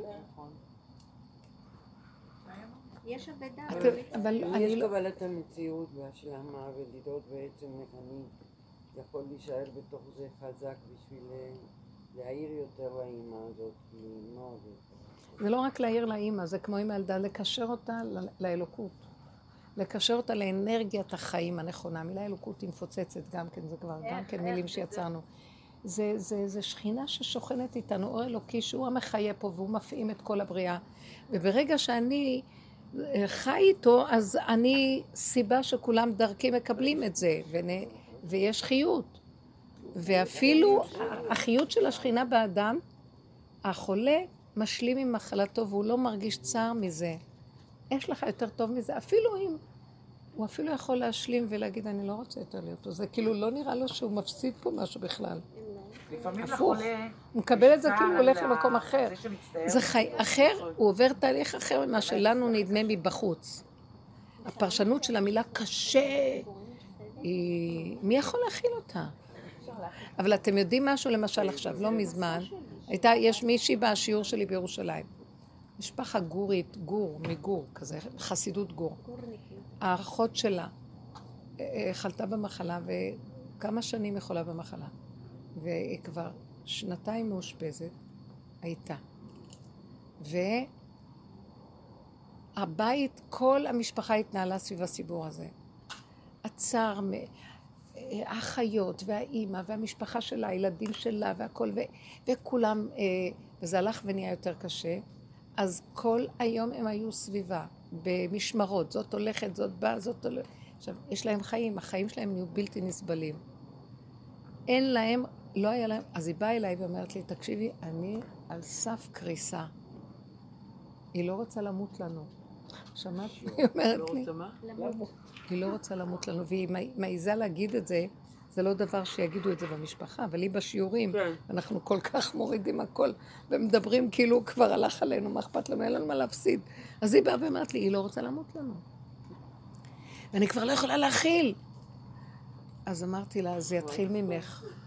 קחי את הדבר הזה ותצעקי לבורא עולם, אני לא מסוגלת יותר ללכת למצב הזה. היא גם צריכה הייתה לחתן את הבת שלה, זה, זה אין לה זמן. אני לא יכולה יותר, אני בגבול, תצעקי להשם, תגידי, אני, אם היא לא מבינה את הנקודה שלה, שתרפה כבר, והרופאים הם אומרים, אין סיכוי, אין, אין, לא יעזור כלום. והיא נכנסת לקומה וחוזרת, וחוזרת ובאה, והיא צועקת שהיא מתעוררת. אני לא אמות, לא, אסור להתייאש.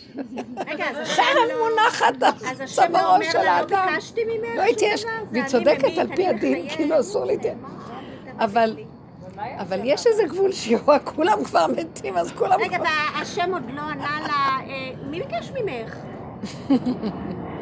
לא, אז היא התחילה, לה, היא עשתה עבודה, אמרת לה, רק תעבדי עם עצמך. מה, את שומעת הניה? זה גם בשבילך, זה בשביל כן, כולנו. עם הילדה, להבדיל אלפי הבדלות, שתאריכו ימים ושנים כולנו. אז היא פשוט אמרה, אני לא יכולה, אני לא יכולה לעשות למשפחה את העבודה, אבל אני לעצמי. זה עבודה פה, ביחידה, לא יכולה, לא יכולה, לא יכולה, אני מתה, לא יכולה, לא יכולה.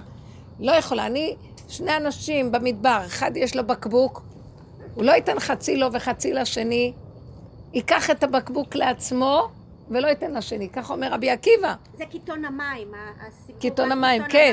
זאת אומרת, היא צועקת, אני רוצה לחיות, כי היא הורגת אותי, אני כבר לא יכולה. אז הנקודה היא, זה אהבת החיים האמיתית. זה לא אנוכיות, בדיוק. זה אהבת החיים. פעימת החיים היא הערך הכי עליון. למה שמישהו ייקח לי את זה? אני רוצה לעזור לו, אני מוכן להושיט יד, אבל שאני, תשמעו, השם נותן לי דיבור כזה, תקשיבו. נגמרת ביחידה המילה מסירות נפש, שזה מילה נעלה.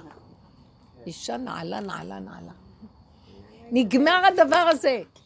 ביחידה אין מה למסור. כי אסור לה למסור, זה לחם החוק שלה בגבול הזה, אסור לתת אותו לאף אחד. נגמר הקורבנות וההתקרבנות, נגמר מסירות הנפש. שמעתם? נגמרה היהדות פה, כי היהדות כל כולה בנויה על מסירות נפש. למה? כי יש תודעת עץ הדת ויש לו מותרות, אז חייבים כנגד זה למסור את המותרות, למסור את הנפש. את הנפש, איזה נפש? זה לא נפש אפילו, זה דמיונות הנפש. כשאת מגיעה לנפש באמת, ליחידה, שזה סף הנפש, נגמר גם הנפש. ויהי אבדה נפש, נשאר היחידה. אוי ואבוי לך אם תתני מזה משהו. זה בגידה בשכינה. עכשיו, מהמקום הזה, אבל אנחנו חיים בעולם, לא?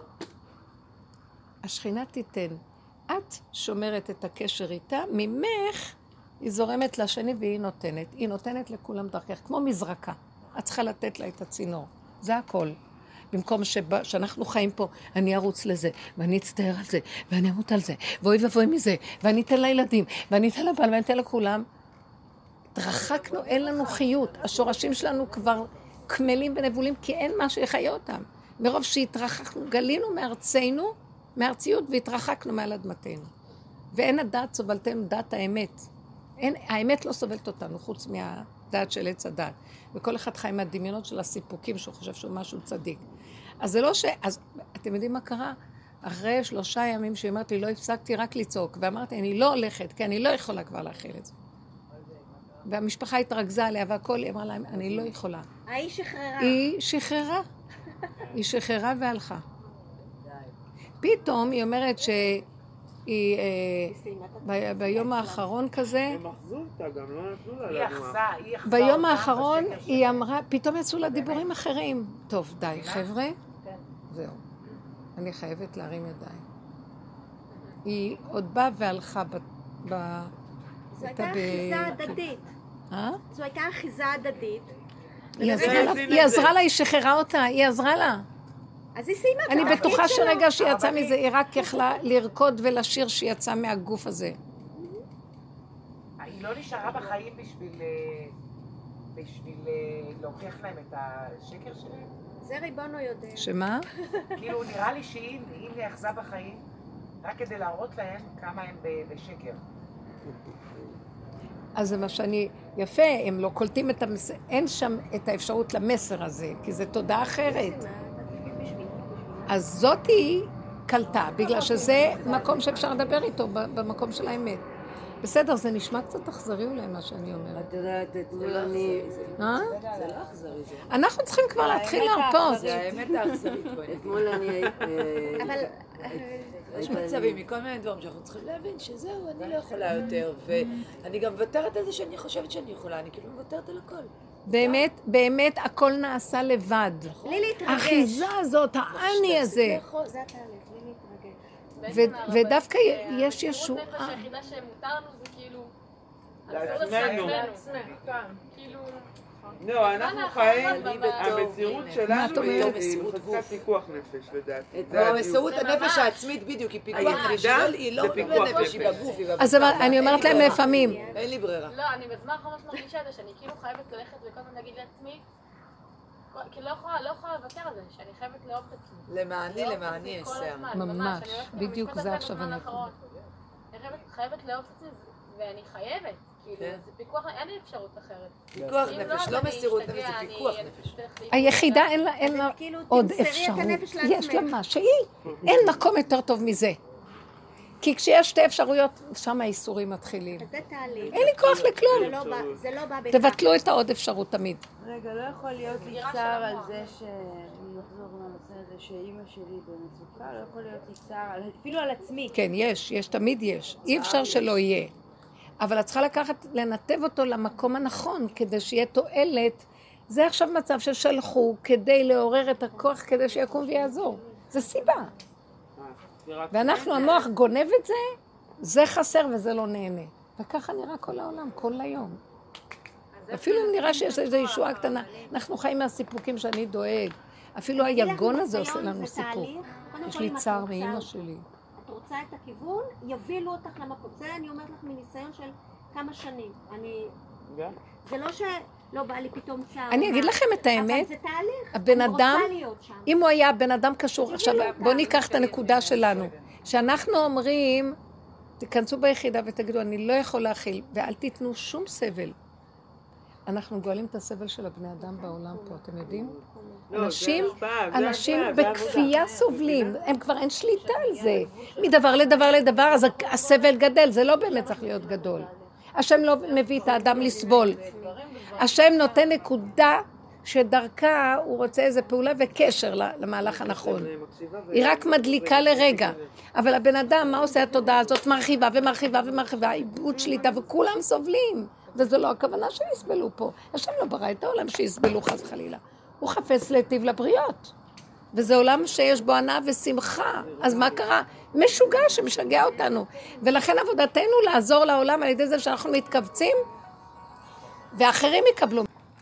התקשרו אליי ממועצת קריית ארבע שצריכים לדבר איתי, וקובעים לי פגישה על הכביש, אף אחד לא הסביר לי בדיוק מה, ברבע לאחד. אני מתקשרת יום ראשון, אומרים לי, לא, באחד בעשרים.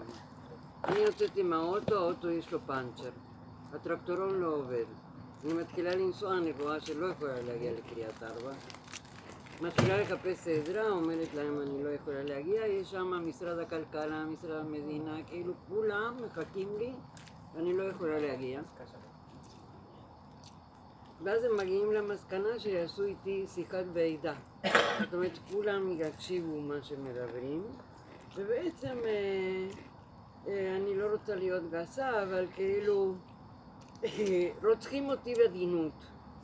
כן, זאת אומרת בנימוס. חושפים את הכל מול כולם. כן. ולהגיד אה, כל הערכה שיש על השדה של אדי וזה בדיוק, וזה, זה המילה. אבל זה מחולק עכשיו לשלושה חלקים, ו... אה, ואפילו את החלק הירוק אולי יהיה סמוך לבית שלי, לא, זה גם לא אפשרי, כאילו, לא, אין, אז בעצם אני אומרת, אז אתם מעדכנים אותי. עכשיו אני סוגרת את הטלפון, כאילו בסוף השיחה, כמובן הגלגל הוחלף, כל הקטע הזה בינתיים, הכל קורה מתחת לגפן, ואני אומרת לעצמי, אין מצב שלקחו לי את השדה ועכשיו גם ייקחו לי את השמחה. אין אין. מצב שאני אתן להם את זה. מדהים, אומרת, מדהים. לקחתם את השדה, עכשיו מה אומר לי אחד המקורבים שלי מהמועצה? תראי כמה השם ריחם עלייך, שבמקום שיגידו לך את זה בפרצוף וכאילו שירו את הפנים שלך, הוא עשה לך את זה בסיכת ועידה. זאת אומרת שבכל זאת זה יותר קל מאשר לראות את כולם מולי ולצאת מופסדת עם הזנב בתוך הרגליים. אז את זה רציתי לספר. איזה מתוק זה אני לא, לא אני- שמעתי אני מחילת, מאוד אני נהנית. אשמח לשמוע את זה. אה? מה היא אמרה? אני לא שמעתי. היא אמרה שהזמינו אותה לאיזה בירור בקשר לאיזה משהו... לאדמה. לאדמה. כן, שהם כנראה רוצים לקחת. כן. לקחו כבר, כבר חילקו כבר. ואז אה, האוטו לא, לא עבד, היה פאנצ'ר והטרקטורון לא עבד. ואז היא אומרת להם, אני לא יכולה להגיע לפגישה. אז הם אומרים לה, טוב, אנחנו נעשה שיחת ועידה של איזה חמישה, שישה משרדים כן. ממשלתיים, שלהם יש את הכוח והעוצמה והיכולת. וה... ובעצם, כשהכול חשוף והיא עומדת מול כולם, וזה יודע מזה וזה מזה, זה כמו לשחוט את הבן אדם. כן. ליד כולם. אני גם עברתי איזה ניסיון כזה, זה היה נורא. כן. וזה אכזרי. כן. אז היא אמרה דבר מאוד חכם ושמצא חן בעיניי, באמת.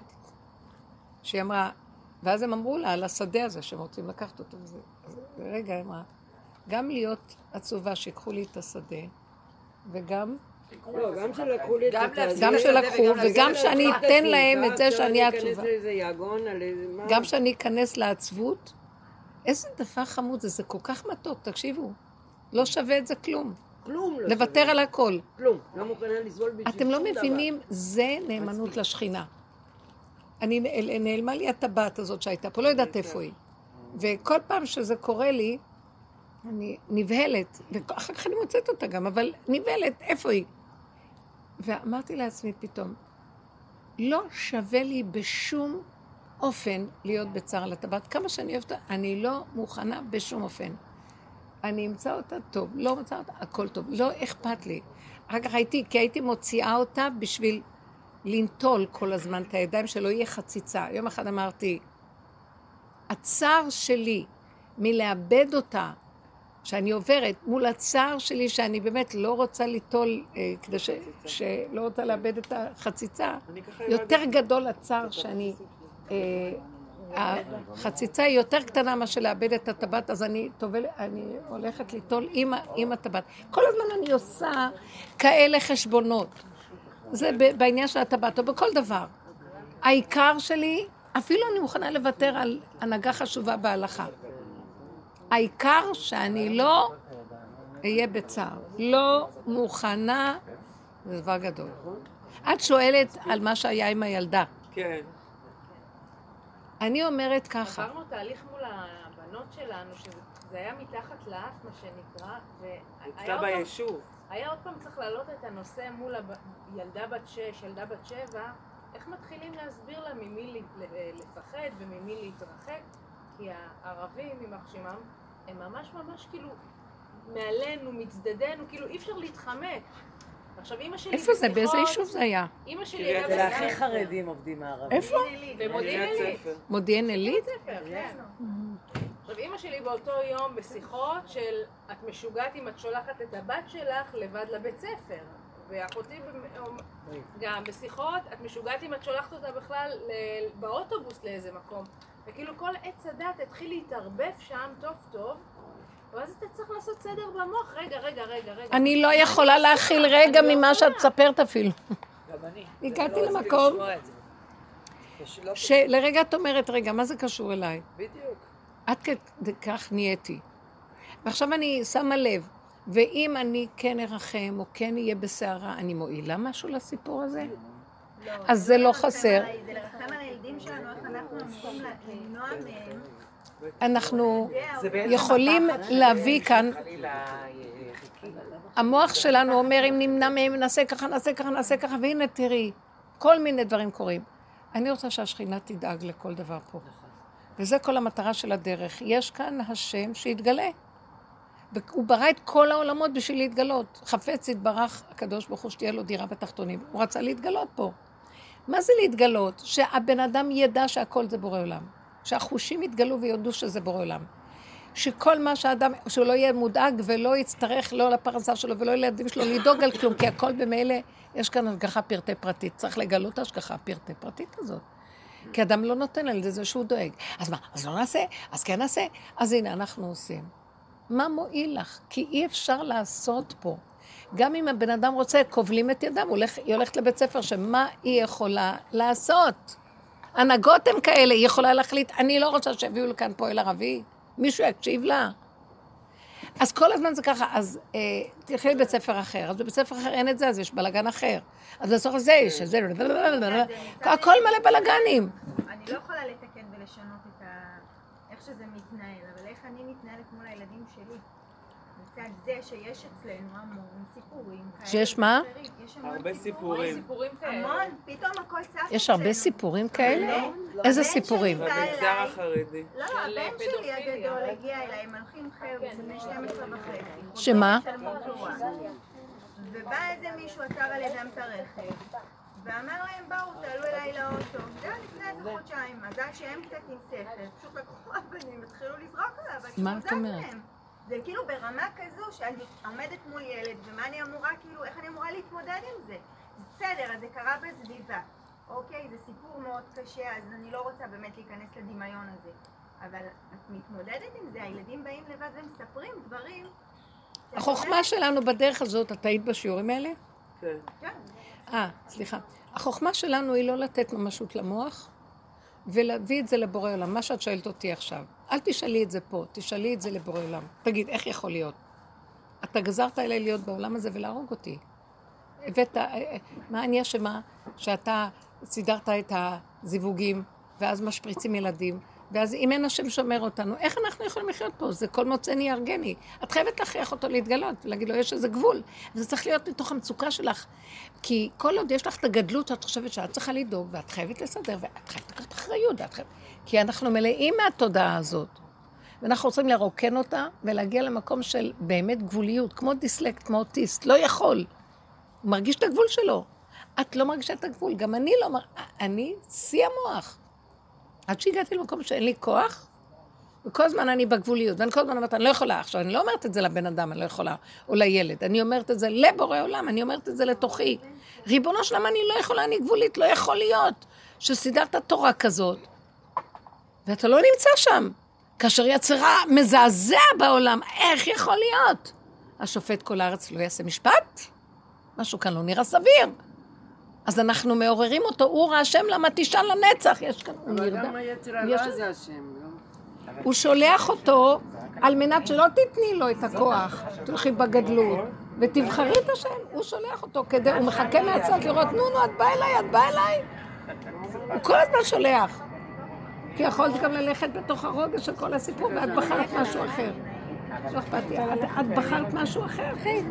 את בחרת משהו אחר, וזה כל כך יפה. יכולת גם ללכת לשם ולריב איתם וזה וזה. אם היינו יודעים, סליחה, אם הייתן יודעות כמה צער עובר על הנפש שלכם, אם הייתה לנו זכוכית מגדלת ששמה קרוב, ואם היית רואה את הנפש שלך, היית רואה צבע סגול מדמם, והיית רואה צבעים מזעזעים, אנחנו לא רואים את הסבל של הנפש שלנו מהחרדות, מהפחדים, מהדאגה לילדים, מהדאגה לקיום הזה והפרנסה הזאת, מהכעס על הבעל או על מישהו אחר. היינו רואים, היינו, זה מזעזע, זה כמו פצע מדמם. היינו רואים את עצמנו, ואז היית אומרת, לא יכול להיות. אנחנו לא רואים פשוט. בן אדם הוא... אנחנו רואים הבן אדם מסכן הרבנית. מסכן נורא. וכל כך קשה לבחור במקום הנכון הזה שדברת עליו, כאילו, כי זה פשוט אה, ממש, אה, הבן אדם שבוי. שבוי, שבוי. אז יש לפחות דבר אחד, את, שמתי הצעקה שלהם במצרים נשמעה? שכתוב, ויקשב השם וישמע השם וידע השם והוא בא לגאול אותם. שהם קלטו שהם שבויים, לפחות נתעורר ונדע, שמע, יש כאן איזה מישהו ששולט המשוגע, יש תודעה שחפצה כל הזמן להסעיר אותנו ולהרוג אותנו, מוצצת לנו את הדם. זה כבר מספיק. והבן אדם הזה צועק הצילו, זה כבר מספיק. ולא כל שכן שהוא עוד יפרנס אותה וידאג נורא. כי מה, לא נדאג? זה הילדים שלי. את לא עוזרת להם ככה, ורבו המקרים מרוב דאגה, ויש אה, רווחה, ויש יועצים, ויש הכל, וכל הזמן סיפורים קורים. אז למה, פעם לא היו כלום, ולא היו קורים מקרים כאלה, והיום כל כך הרבה וכל הזמן קורים. היא, התודעה הזאת מרבה את הבלגן. לכן עבודתנו היא, וואי, אם היינו יודעים איזה סכנה אנחנו, טיפה את מתרחבת, אם היית יודעת איזה סכנה את היית מפחדת, כי אז הבת שלך יכולה חלילה להיתפס ברשת, חס וחלילה. אתם יודעים את זה? לכן, ככל שהתודעה הזאת סגורה והפה שלך להשם, והפה שלך לא לשמיים, כבר זה בבשר, אני מדברת איתו כאילו פה. אומרת לו, תשמע, אתה פה, חי וקיים, תתגלה. תתגלה, אני לא יכולה. מה זה אומר תתגלה? אני מוכנה לעשות פעולות, אבל בלי צער, רוגז ומכאובים. בלי חרדה ובלי... ואז מעבירים לילדים את החרדתיות, ודווקא הדבר הזה, את אשר יגורתי בא לי. כשהילדים מלאים חרדות, דווקא מישהו יגיד להם בוא, הם ילכו. הקורבניות הזאת יוצרת מצב. תזהרו. מול הנושא של ילדים, מה אני אגיד לכם, זו תרבות מטומטמת, מופקרת. אני הייתי מגדלת את הילדים שלי, אם הייתי יכולה, אם היו לי בנות, היום זה כבר דור אחר גם. גם את הבנים הייתי מגדלת, אצלי בבית. שאני אביא מישהו שילמד אותם תורה, שבעלי יגיד לו, שב תלמד איתם תורה, למה אתה הולך לכולל שם? זה שולח את הילדים לפה, וזה שולח אותם לפה, וזה שולח... את לא יכולה לדעת מה נעשה איתם, לא כלום.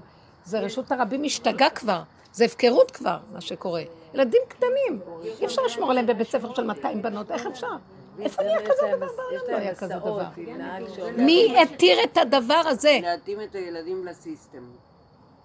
פשוט, הסיסטם דפוק, וכולם הולכים לבית ספר. ממש, הרסו. את הכל. הם הרסו את הכל.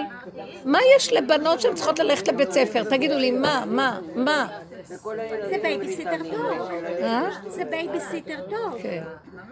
באמת. כן, אבל זה לא בייביסיטר טוב. יש... אה, שהילדות מה אם יהיו... אתה עושה יש לי מישהי, שאחת התלמידות, שעשתה home schooling. לא צריך לעשות איתם כלום, הם יודעים להעסיק את עצמם. אז אחת עשתה איתם home schooling, טל מפרדס חנה, מקסימה. זה אמרת, השנה, היא אומרת לי, עברה עליי שנה, גן עדן עלי אדמות.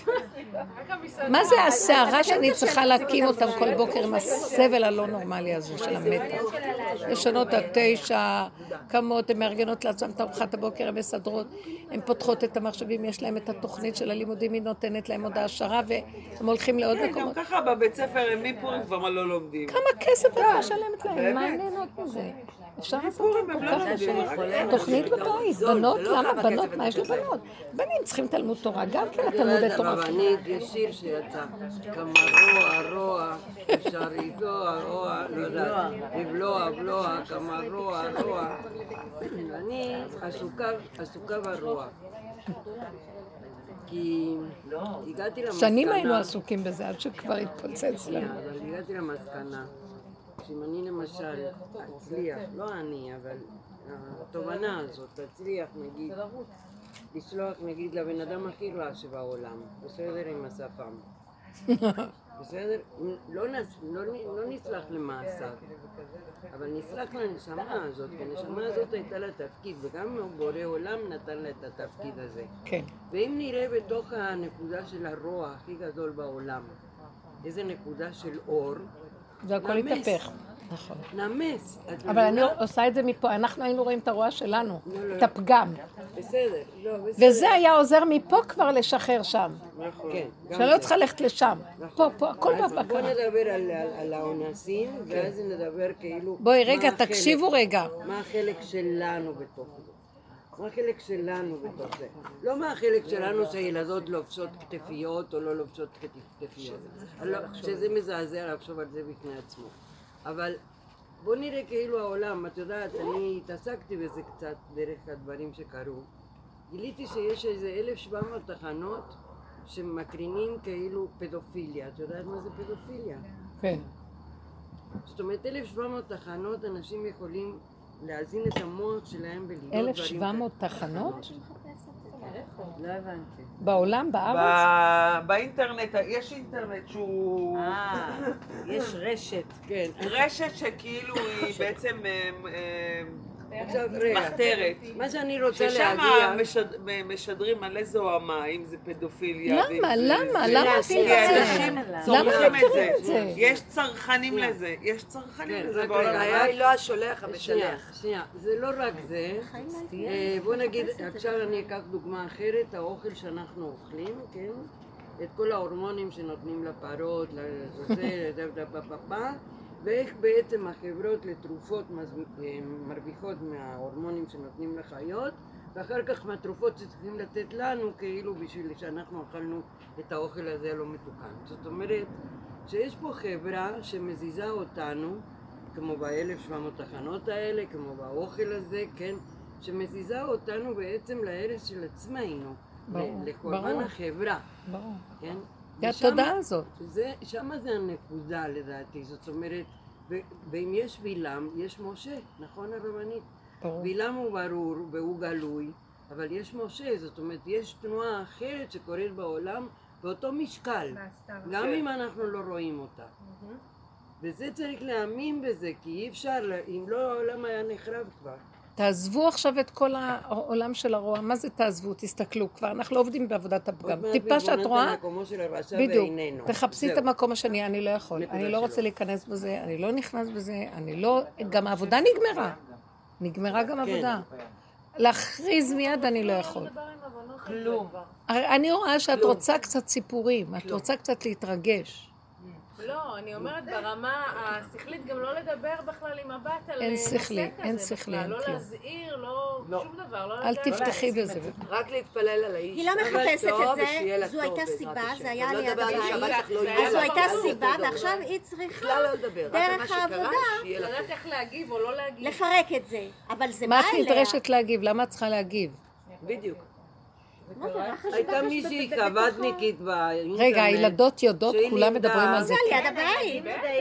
רגע, אבל זה מה שקורה, שכולם מדברים. אז למשל היא לימדה שאת תשאלי את הילד שלך למי היית פונה במקרה שקורה לך משהו. שיהיה לו למי לפנות, שיהיה כל מיני, כאילו, איזושהי הכנה, היא לימדה אותה, אני אשלח לך את זה בעזרת השם בלי אבל נדר. עוד פעם, את צריכה להסביר לילדה שלך למי מותר לגעת בגוף, איפה בגוף, את כאילו לא, לא, לא. מכניסה אותה לא, לא, לא, למקום שהוא- לא. שהיא לא צריכה לחשוב לא- עליו היא לא בכלל. מלמדת ככה. אל תעשו את זה, אל תעשו את זה. אבל זה התוכנית בתוך. הבתי ספר. זה תוכניות שהן... לא כדאי להיכנס בזה. בכלל. על אה, הגנה עצמית.